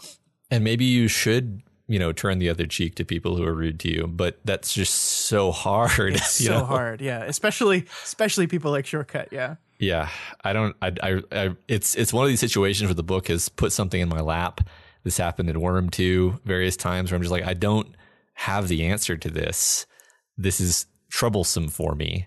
Yeah. I this is going to stick with me actually because I agree with you. This was a big like Victoria doesn't make much of it. The fact that Shortcut has has uh, has bit it, um, but it it stuck out to me hugely as this this moment of like, oh my god, this character was introduced. He's like the first cape we meet in the goddamn story, right? Yeah. Yeah. and he and he has fallen through the cracks. He has lost all human connection. He, he- yeah, it's it's a it's a big moment, right? It's a big, and, if anything, what's interesting about it is is the fact that Victoria, uh, I, I think honestly, she's in a like in a panic like battle mode. She doesn't have time to think about it. Maybe she'll think about it later.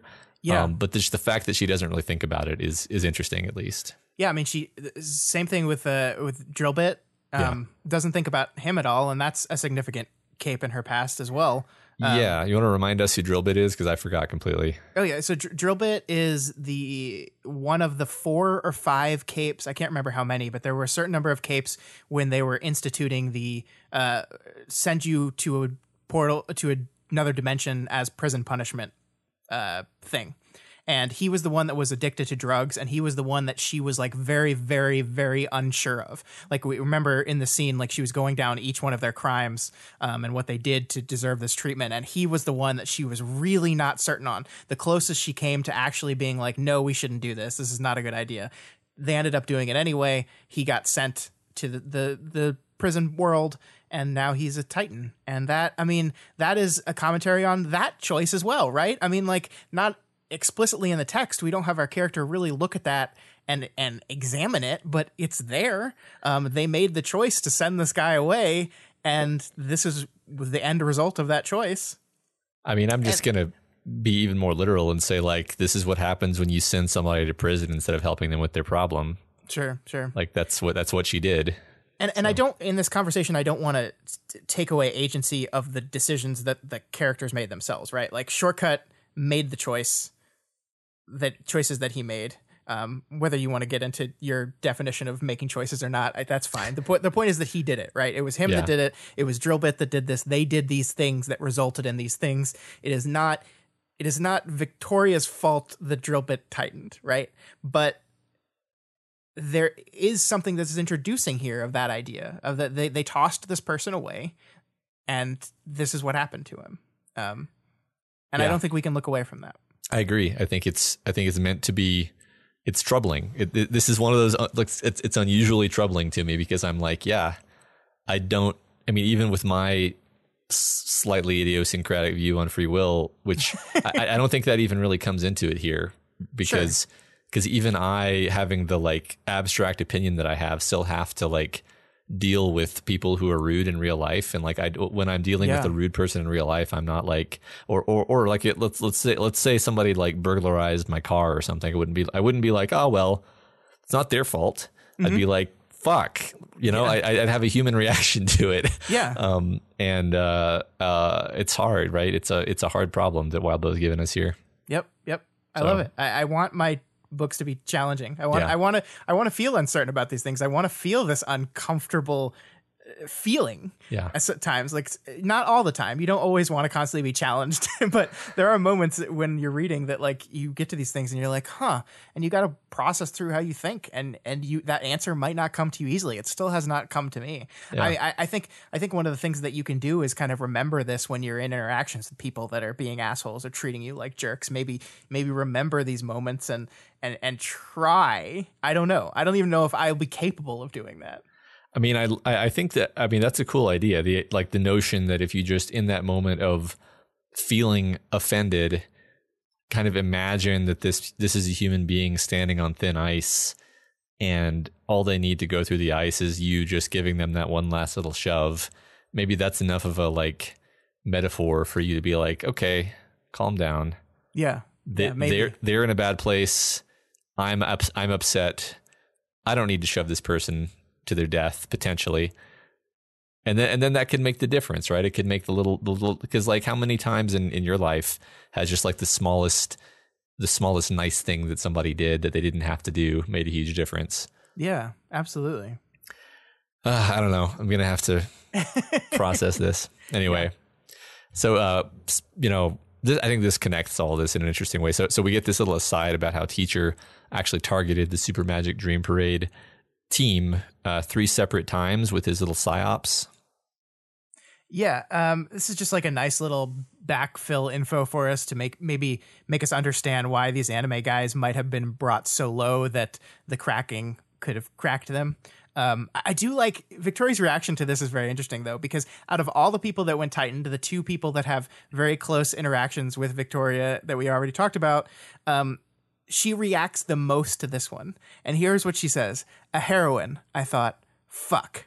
Um, and it's it's just like despite herself and everything she's been through, Victoria kind of is still holding on to this hero villain dichotomy here at the end of the world.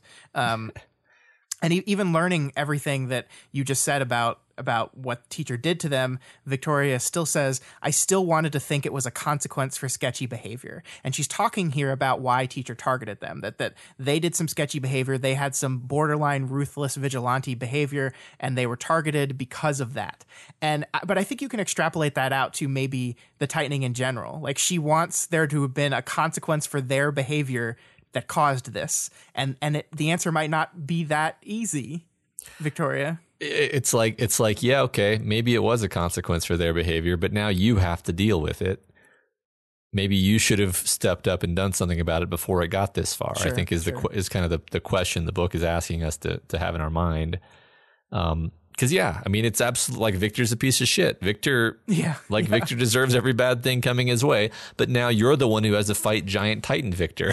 so, so like that's the justification for why you should reach out to Victor before he becomes giant Titan Victor, even if he's a piece of shit. Like I think that's the that's the interesting framing to my mind, yeah. anyway. Maybe I'm yeah. imposing something on the story.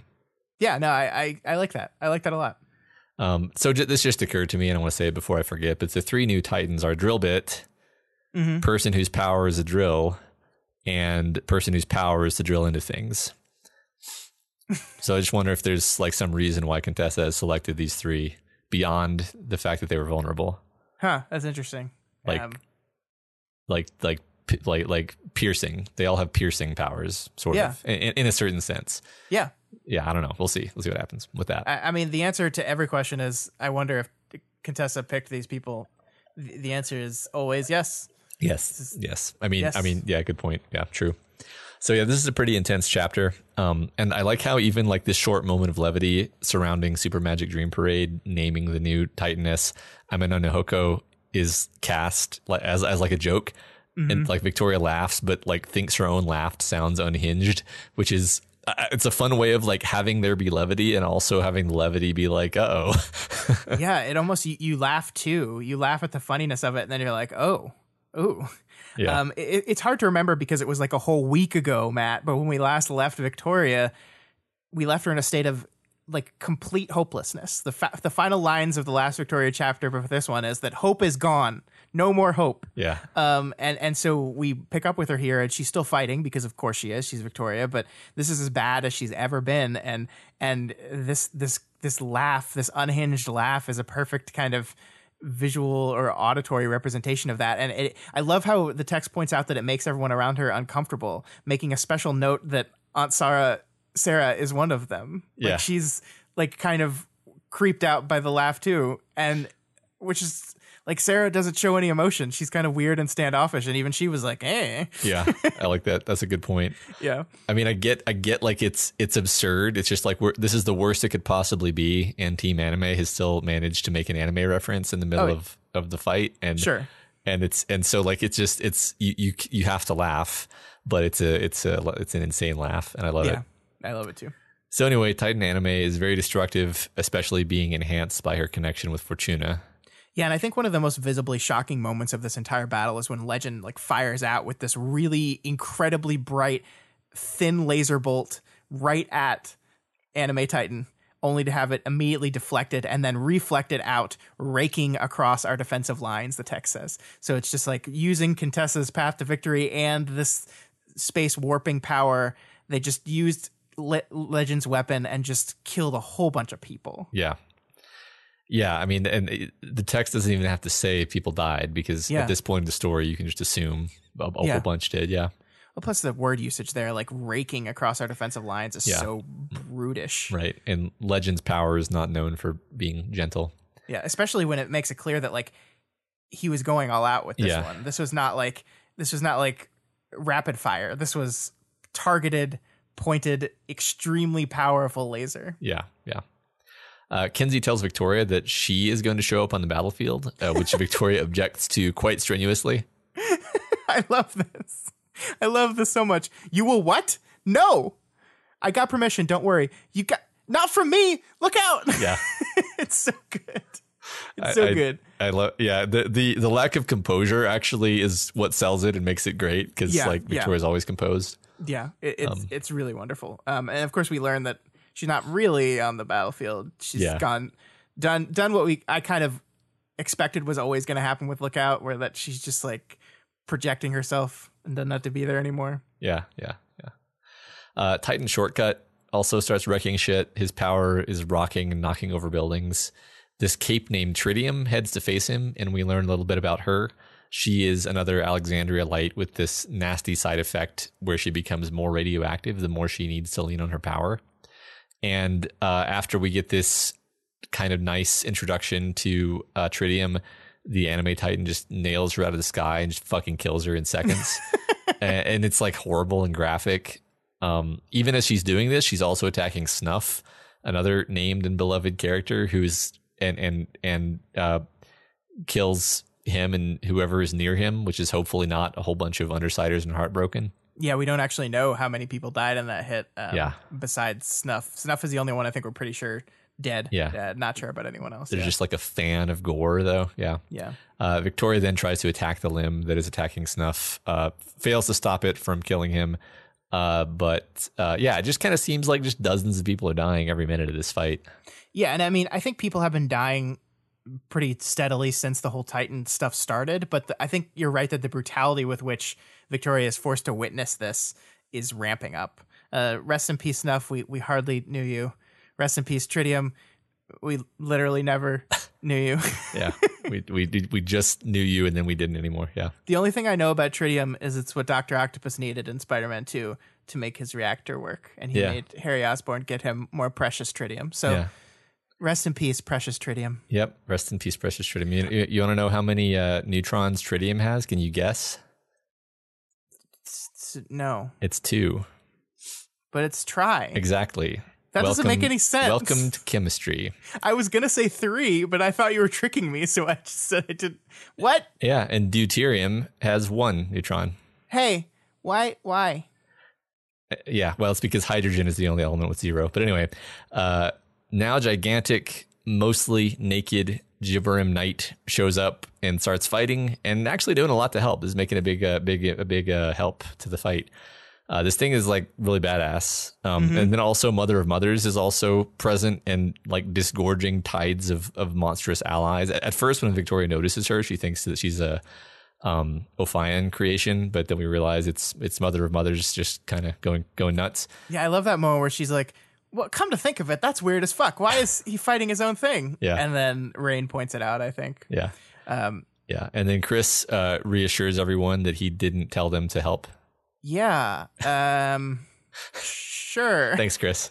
No, so I mean, like, this is really interesting because, like, in her efforts to save lives, Victoria basically like carves herself into Anime Titan's wrist and just kind of posts up there. and then, like, as she's about to get away, Shortcut Titan pops in to backhand her, which is just like a real classic fucking shortcut move. Yeah. Um, and and and so basically, she gets in this moment where he's about to just smack her, and she has to either sacrifice herself or sacrifice Wilson, and she's willing to let poor Wilson die.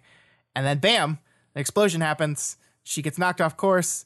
the The Gibborim Knight is there, and she didn't get hit somehow, and so Wilson is saved.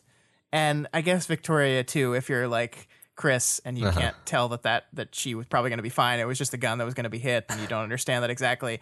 Uh, but come on, man, that was like definitely Chris. Like no, there's no doubt in my mind that was Chris. Like he's staring intently at them as if he's controlling them. Like, come on, man. Maybe. Yeah. I, I think that's, I think there's a good case that that's true.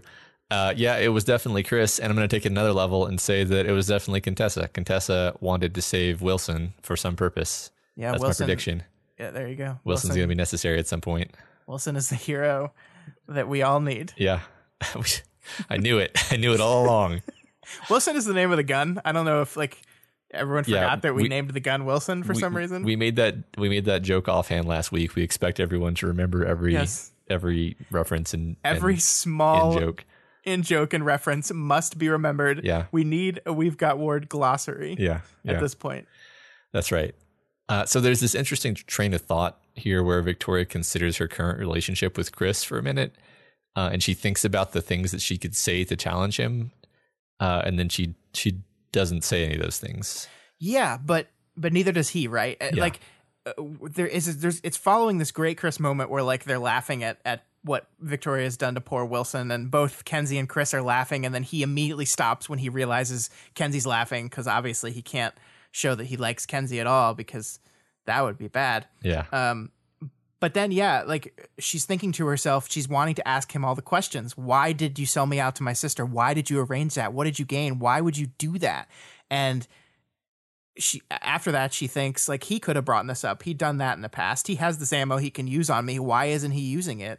And and it's this really interesting examination of chris that carries forward through the rest of the chapter because she brings up this idea that chris has this ammo he could use on her three times throughout the rest of this chapter. She brings it up and and so she's really really focused on the fact that he has this thing he could use on her that he's not doing it and how weird that is and how it's really helping her frame her understanding of of Chris right now. And also on the other side, she has every right to be like, "Get the fuck out of here, Chris! I don't want you around." Yeah, and she and and she could say any number of things, like let let the team know things they don't necessarily know that would make them side with her. She doesn't do that either. So it's yeah. almost like they both just want the other person around. Yep, yep, I yeah. think so too. I, I, mean, like there's this moment right where Kenzie celebrates the team getting back together, right? And yeah. she's bummed out that Ashley isn't here, but she's happy that everyone else is back together, and nobody uh, calls her out on that. Nobody yeah. says Chris isn't part of the team. What are you talking about? Like Chris left the team. He's not part of Breakthrough anymore. Everyone's just like, yeah, you're right. Yeah. Um, everyone wants Chris back. They like they've wanted this. Like a- as terrible as he is, and he is. Like I I I want to make it clear that like our our hope for some sort of improvement in Chris is not in any way minimizing the terrible, terrible, terrible things he's done. Uh, Victoria brings them up again, just in case we forgot. Right here, he's done awful things, but uh, the tech seems to be moving to a place of understanding yeah. and growth.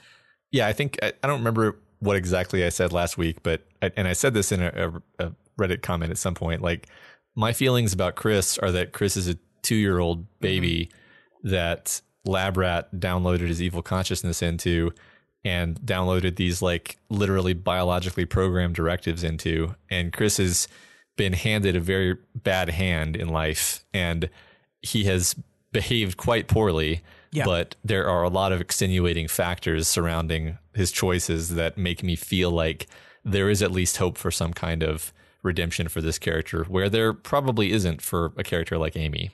Um, yeah, that, that's, totally. That's why I continue to hold out hope for Chris. I agree. Yeah. Uh, yeah. So Victoria then gives Wilson to some tinkers to be fixed up. the recurring beat, Matt, that has happened it must be 10 times by now of every single tinker just like losing their minds over what Victoria has done to this gun. Yeah. Is just, it's perfect. It's perfect. Yeah. it's every single tinker is like, what did you do? And, and by the end, she's just so exasperated. She's like, yeah, I get it. I broke the gun. Just fix it. Yeah. Right. Even, even, uh, even Kenzie and, and Chris have this yeah. bonding moment over it. Yep. Yeah. Yep. So Kenzie says she's glad everybody's here, but she wishes Swan Song were here too. And Rain says that she sort of is. And then he describes how he contacted her and sent her a message. Um, it says, but if you want all of Breakthrough back together, you got it.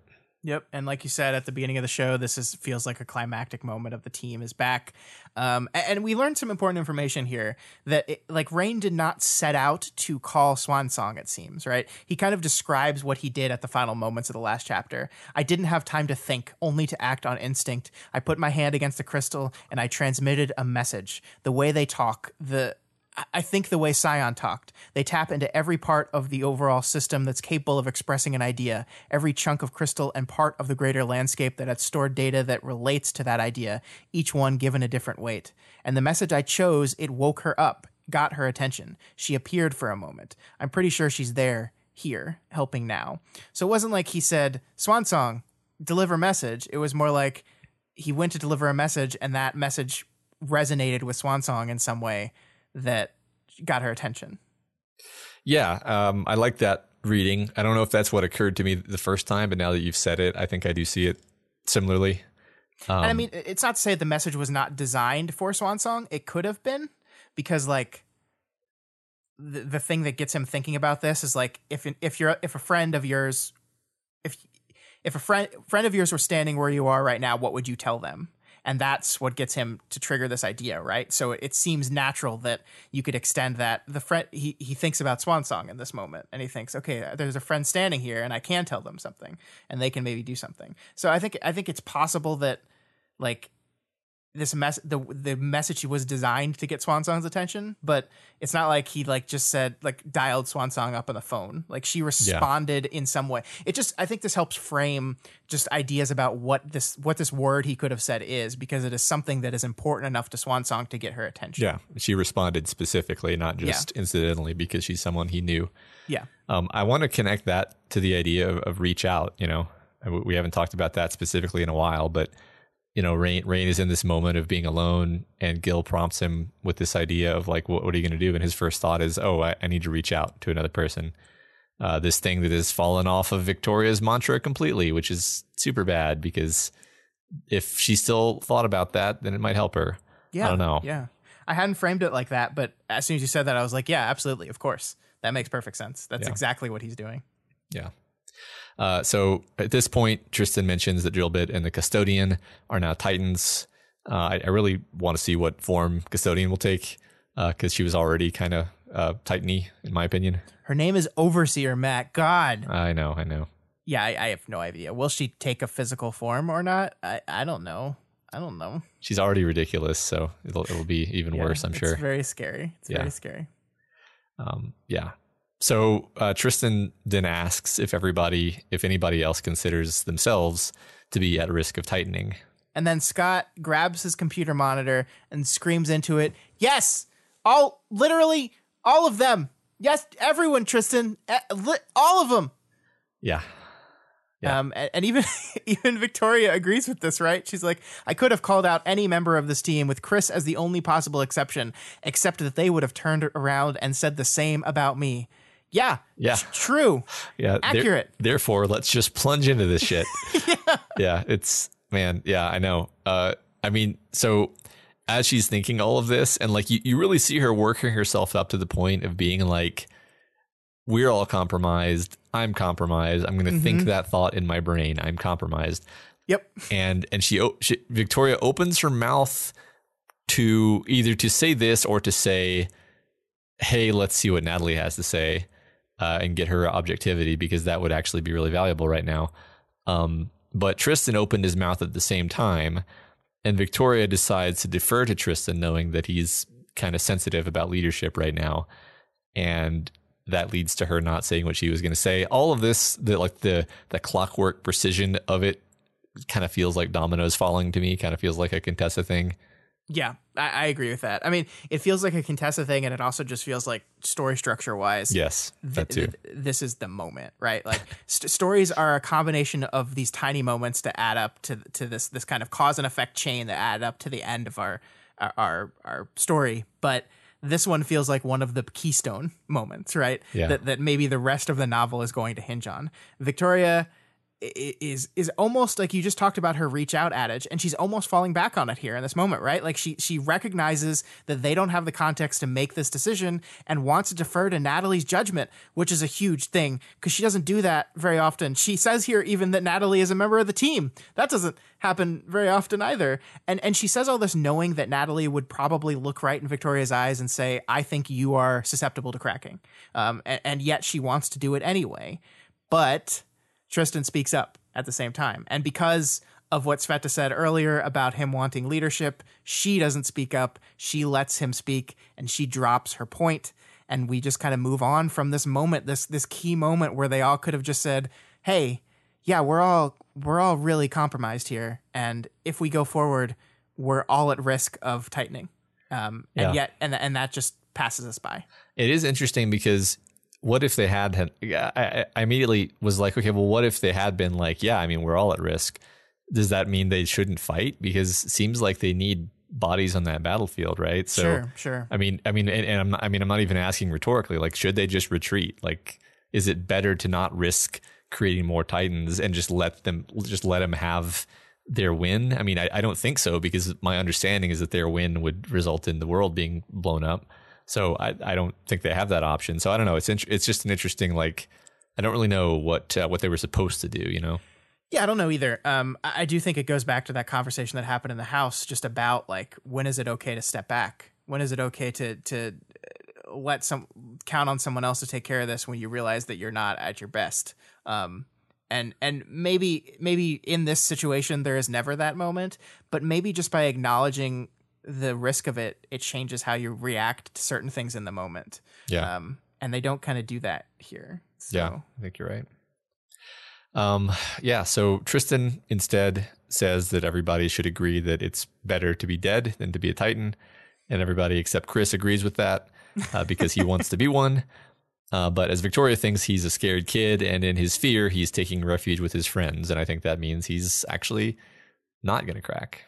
Yeah, I, I think you're right. I think you're right. And, but, uh, so this group, Chris aside, all despite all being on the verge of cracking, decides to carry forward to go on, and their back their backup plan is let's just fucking kill each other if it comes to that. Uh huh. Let's just fucking waste each other, Uh, which makes sense. Like obviously, being a Titan is way worse than dying. Right. It seems, but it just doesn't seem like a great plan. No. It just it's like okay, let's just all say we're good, and then if any of us feel like we're about to go, just fucking shoot him in the head. Right. Problem c- solved, baby. You know how in zombie movies, when uh, when somebody gets bitten by a zombie and then everybody else just immediately kills them without hesitation and, Yeah, and totally. remorse and, and they Yeah. don't feel about it. And there's and there's never any plot points in zombie movies where they're like, I can't do it. He's my brother, and then the, and then the zombie gets them. That never that never happens. yeah. I'm yeah. being sarcastic. Yeah, it- and like I mean, I I think it's so we like to to I think that Wildbow sells this as a bad decision through Victoria's lack of speaking. Like like like if if this whole situation had played out and we didn't get to hear what Victoria was about to say, what she was about to suggest, what she was about to think that they should do, the scene would play out entirely differently, right? But because we see her about to make a decision and then retract that decision based off of what Tristan says, like it just is a way to telegraph to your readers that this is maybe the wrong move to make in this moment. I think you're right. Yeah, I think you're right. Um, yeah. Uh, so the chapter ends with Rain showing uh, some confidence. Yeah. and he says that the message that he relayed was one word with a million million facets to it. Which, to me, I guess I can mean I I read that as like it's it's not it's not one word. It's actually a complicated, super complicated concept Sure. that we can't just but maybe it has one word you can hang it on. I mean, honestly, I immediately my mind went to like destination agreement where it was always obvious that destination was like a, a complicated, you know, trajectory proposal. Um, so like if there is one word, then it's a, it's one word with a lot behind it. So Yeah. yeah, Yeah. And and so so let's talk about this word though. Yeah. Uh, Like uh, I think first we need to set up we're basically explicit almost explicitly told between these two things that um, everything that's happened up until this point is Titan Fortuna's plan, where they hit, when they hit, uh, exactly where they carved off pieces, exactly the successes they made, the way they changed powers, all of it is playing into Titan Fortuna's plan. So nothing they can do will make a difference, except except what Rain did, except the one word message that Rain sent out to the only person that Titan Fortuna could not see, which of course has to be Contessa herself, right? The child Fortuna that that and and I think that like this there's so many things that align to make that true, right? We had this interlude where we pointed out specifically that there is this quote unquote child Fortuna still alive in there and that they are are working together because they are both in agreement about what they don't want, which is to be enslaved. Um, it just makes sense that that would be who it is, right? It just makes perfect sense. I have a hard time seeing it being anyone different. That was my Yeah. assumption. Well, because it's not like like uh, the first time I read it, I was like, well, let's think about the blind spots, and and and then you go read the chapter, and it's not like, and it's not like re- a message reached out to one of the people that she can't see. It's the one person, the one person that Titan Fortuna cannot see. Yeah, Um, and and who else can that be but Contessa herself? yeah. I think that's I think that's right. I So what's that's right. so what's the message, Matt? What's the message? I mean, after this conversation, I want to say something along the lines of like, uh, reach out, but, but, but, I mean, I, I feel like it's going to be something where like it's obvious in retrospect, but Yeah. like if, if I just say it right now, it's not gonna, it's not gonna have a lot of weight to it. Um, Yeah. The, the thing I grasped onto a lot in in this whole thing was the scene that Rain sees when he slides into the crystal to relay, relay this message, right? Because we get this very brief moment where Rain sees a courtroom, um, and we don't get much information beyond that. But where in the story were courtrooms, um, the big the big moments of the story where there were courtrooms, where after the fallen fall, um, Rain and Ashley were basically taken to court to answer for their crimes. Um, Rain basically, it's like it's not like a trial; they're both like pre-trial things. Like a hearing of some kind. Yeah. Um and and so Rain is we we are there so there's there's two moments where this could be true and I think it works for both of them because it also kind of explains why Ashley is there interested as well, right? Because they both sat before um not a judge per se, but a, a, a tribunal sounds more serious than it is. They sat before some people who are considering their case and trying to decide their fate. Um and what is the thing that happens in Rain's court thing that is so important to Rain's growth in the story. The one thing that happens is the friend of Everly's appears before the, the court and tells Rain that she forgives him.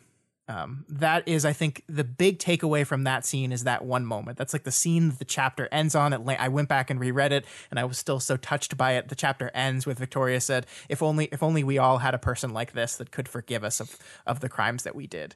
And so, what I'm proposing here is, what if the message to child Fortuna, what if the message to Contessa is something about forgiveness, um, something about this idea of forgiveness, because I, I, I like we talked about like one word with a million million facets to it, and you and I have talked at length about how everyone interprets forgiveness differently, right? Like, Yeah. like what is forgiveness for someone? Forgiveness to like extending forgiveness, accepting forgiveness, what it means, what it doesn't mean, uh, the the power of it, the the the the right of it, or the the the the the choice of it like is this this word this concept that means a million million different things to each and every person that that encounters it and like it makes sense to Ashley that Ashley would be interested in this. It makes sense to every single member of Breakthrough. It could be something to do with Contessa. You know, I, I think a lot about Contessa's final moments with Taylor at the end of Worm, where where like she's basically quizzing her, but also like showing a reflection of her own personal feelings, right? Like, was it worth it? Do you regret the things that you do? Does Contessa regret the things that she did? Does Contessa regret the choices that she made uh, or or didn't make rather um, in everything that led up to the end of that story? So how could could that could that fall into this whole thing in a very interesting way? And the more I think about it, the more I like it. I don't I have no idea if this is where the direction the story is going, but the more I think about it, the more I really really like this concept. Yeah, it's certainly a central theme of this work, and it would be very appropriate for this to be kind of the the key, right? Um, and that, I think that's to me one of the strongest things it has going for it is like, okay, yes, you have you have said the you have said one of the major themes of the work, and when you put that in this in this scene in, in the courtroom context, in the Ashley context, in the Fortuna context, in the possible solution to the problem context, yeah, it's a pretty good answer. So I like it. Yeah. Well, we will see probably like as we're recording this, the chapter is going to be out any minute. So it's one of those things that's just going to be proven immediately wrong any moment now. But Yeah. uh, I don't know. I, I think wherever the story goes, it will be interesting. But I really like this idea. So Yeah. we'll see. Yeah, sure. I mean, I, I feel like I, I feel like even forgiveness slash what I said about like reaching out to other people. Yeah.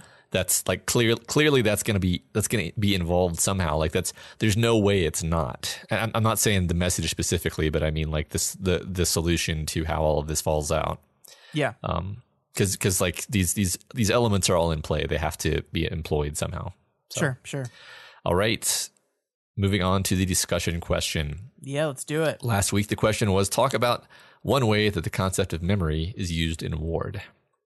Ridtom says the shards are the apex of memory. We've known for some time that the shards remember everything and that their original memories essentially imprinted on them and cause them to reenact the same experience over and over again.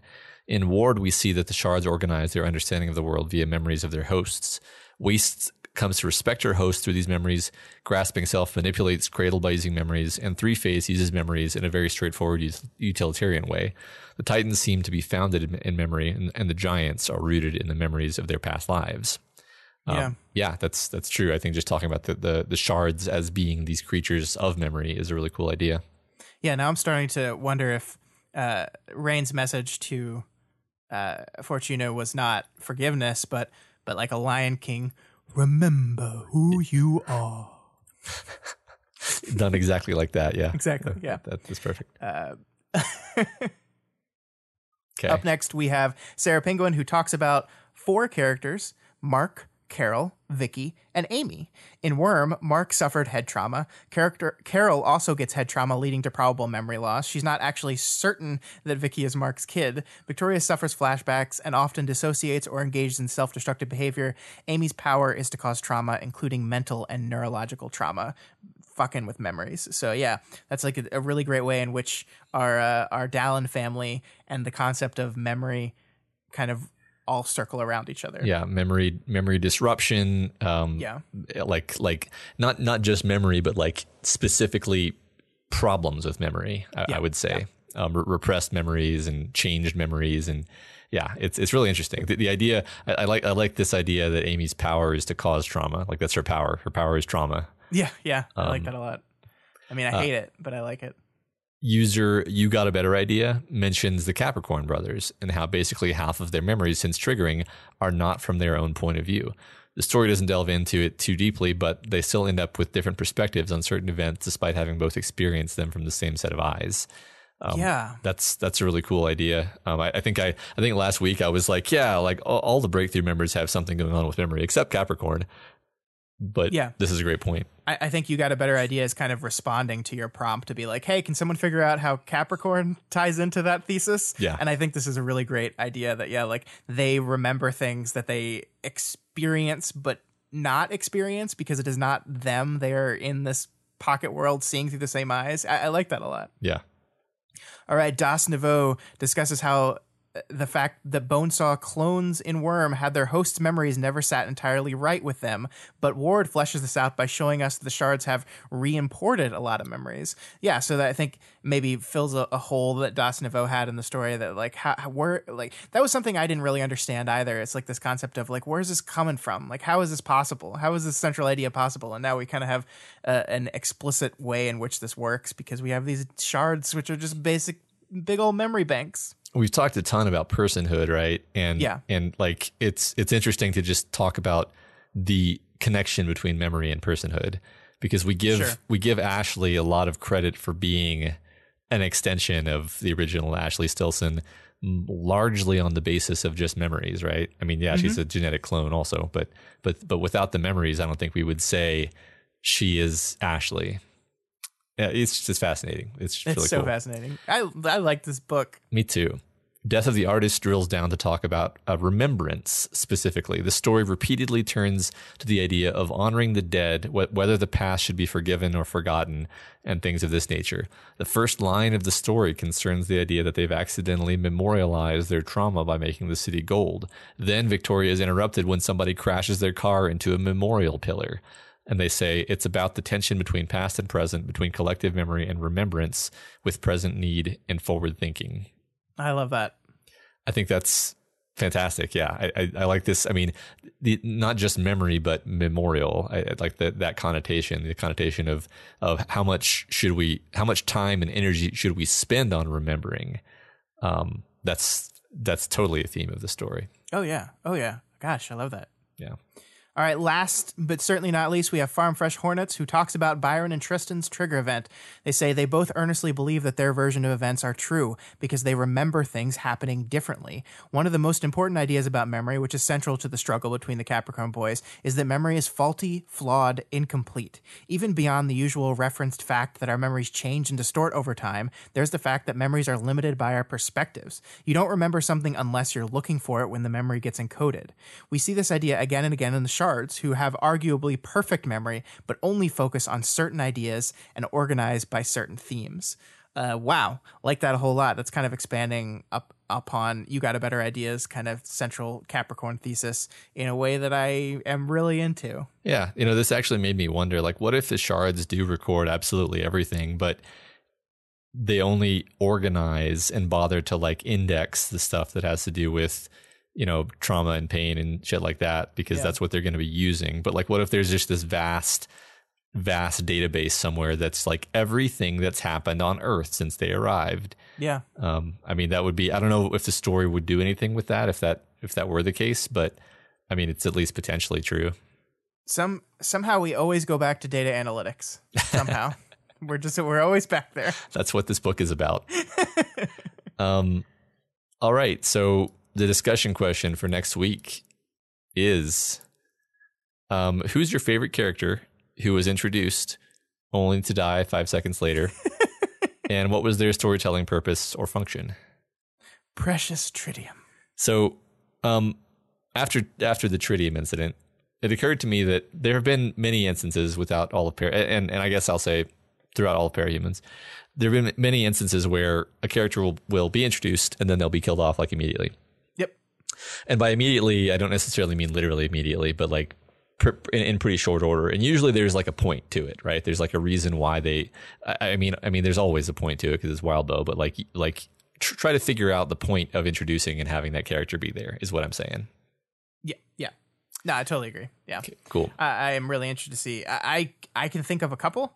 Um, it happens at the end of the book a lot. Like I remember there's some at Worm, and and it's rough. Like I, I don't know. Like I feel like this is maybe it's just because I've been reading a lot of Stephen King for this whole huge podcast we're doing. But Uh-huh. like I feel like this is a Kingism as well, where he just like really loves fleshing out characters that that might have no purpose in the story other than to just die in this one moment. Like he still like King still gives time and effort to like the building the backstory for these characters. And I think Wildbow is the same in that moment. Like, did it matter that Tritium was this person who um like Er, was near invincible but then realized that their power was slowly killing the people around them so they had to leave them all behind like did that matter to the impact of her death not necessarily but also yeah kind of because we see it as like a person We see it as a person, and also she's a she's an Alexandria Light, which automatically makes me think of Victoria. sure So sure it's like this is a, this is somebody with their own struggle. We immediately connect them to Victoria mentally. Yeah. Splat, they're dead. yep Okay, well that's that's scary to us. Yep. Yeah. so i think there's find some characters like that in these books and uh, and talk about them Yeah. Yeah. Um, yeah. All right. Well, that's all we've got for you this week on We've Got Ward. You guys are all part of this show, so feel free to provide us with advice, questions, or thoughts on this week's reading. You can reach out to us via email at our email.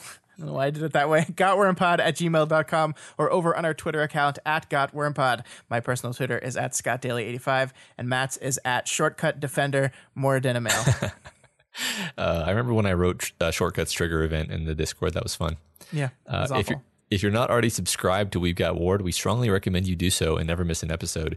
You can find us on iTunes, Stitcher, YouTube, Google Play, and pretty much anywhere else in the world you can listen to podcasts. And as always, you can find all the shows we do over at our website, doofmedia.com. That's where you can find Deep Impact, who I think they're just like a month away now, just like a month away from being finished with Pact. So there's still time to hop aboard that train and witness them witness the end of that story. Um, I'm chugging right along too, Matt. Yeah, We'll see. yeah. I'm, I'm, I, I like I said before, I kind of go in fits and starts of like a few episodes a day, and then I take a break. But, um, yeah, that's that's fun. I'm excited for them to get to the end of that. Um, do the right thing is is going going along. The uh, the contest ended uh, as of I guess today this recording. So so that's over. But it's going to take us some time to put together all the contest entries and, and get the uh, get the voting sorted out. We've never done this before. Um, but uh, you know, bear with us, and we'll have that done, and then we'll have some really awesome stories for you all to read. Yeah, I was I was blown away by the entries to that. Um, it's, uh, it's incredible. Um, the numbers I haven't actually read that. The number the number of entries. Uh, just so excited. Thank you, writers out there that participated. That's that's really great. Yeah. Um, and we're going to be doing another fan art contest here. Uh, possibly the last fan art contest of Ward. Oh my gosh. Um, we're going to be doing that pretty soon. So we'll be announcing that within the next couple weeks. So look for that. Yeah. Uh, so if you like any of our shows and you want to support them, consider donating to our Patreon account at patreon.com slash doofmedia. If you donate at the $10 level, then you get access to um, uh, exclusive content uh, that is created by the Doof folks, which is basically uh, the Deep Impact guys, the Medium D guys, and me and Scott. Um, this Don't this, forget to do the right thing, guys. and, and The Deep Impact what- guys what and the did I Media say? and DDAC guys are the same guys. That's true. The deep impact guys. I, I, my my brain skipped a gear. Um, but yeah, I mean, it, it, it actually takes different forms. Um, originally, it was just going to be written content by me and Scott, but it, but actually, uh, it has actually turned out to be just a variety of things that that we will cr- kind of create and and and uh, distribute to that ten dollar level. So so that's what you get for ten bucks. yeah, Um, yeah. Just and some fun, some fun bonus content for those that pledge to us at that level. So thank you to everyone that does it at the uh, the Doof Troop level. That's right. Um, and then, of course, while you're over there on Patreon, head on over to patreon.com slash wildbow and donate to him as well. This is his world. We are just playing in it. That is right. This week, special thanks to new Bidoofs, Max P and Sam M, and new Doof dancers, Peter M and Kim L. Thank you so much. Appreciate y'all a ton. Yes, and if you cannot afford to donate, that is absolutely okay. We love all of our listeners equally. We're we're, we're amazing like that. Uh, you can, of course, instead help us out. I was just kidding. Don't get mad at me. Uh, by heading over to Apple Podcast or Stitcher uh, and leaving us a rating and a review. This week we have a new review by longtime listener Kippos, who gives us five stars and says one of the best analysis podcasts out there. Oh. I have listened to hundreds of hours of Scott and Matt's analysis of Worm and Ward. Their analysis introduced me to uncountable ways of thinking about books and analyses of media, as well as introducing me to the podcasting scene. Oh, it's a great scene. Welcome, Kippos. We've got Ward as one of the highlights of my week, and I'm always excited to get new episodes when they come out. Well, we are excited too. Thank you so much, Kippos, and thank you everyone that has taken the time to leave us those rating and reviews. They really, honestly do help us a whole, whole bunch. Yes, thank you so much. And that's all we have for you this week. We'll be back next week with two more chapters where presumably Rain will continue being the best hero ever. remember who you are.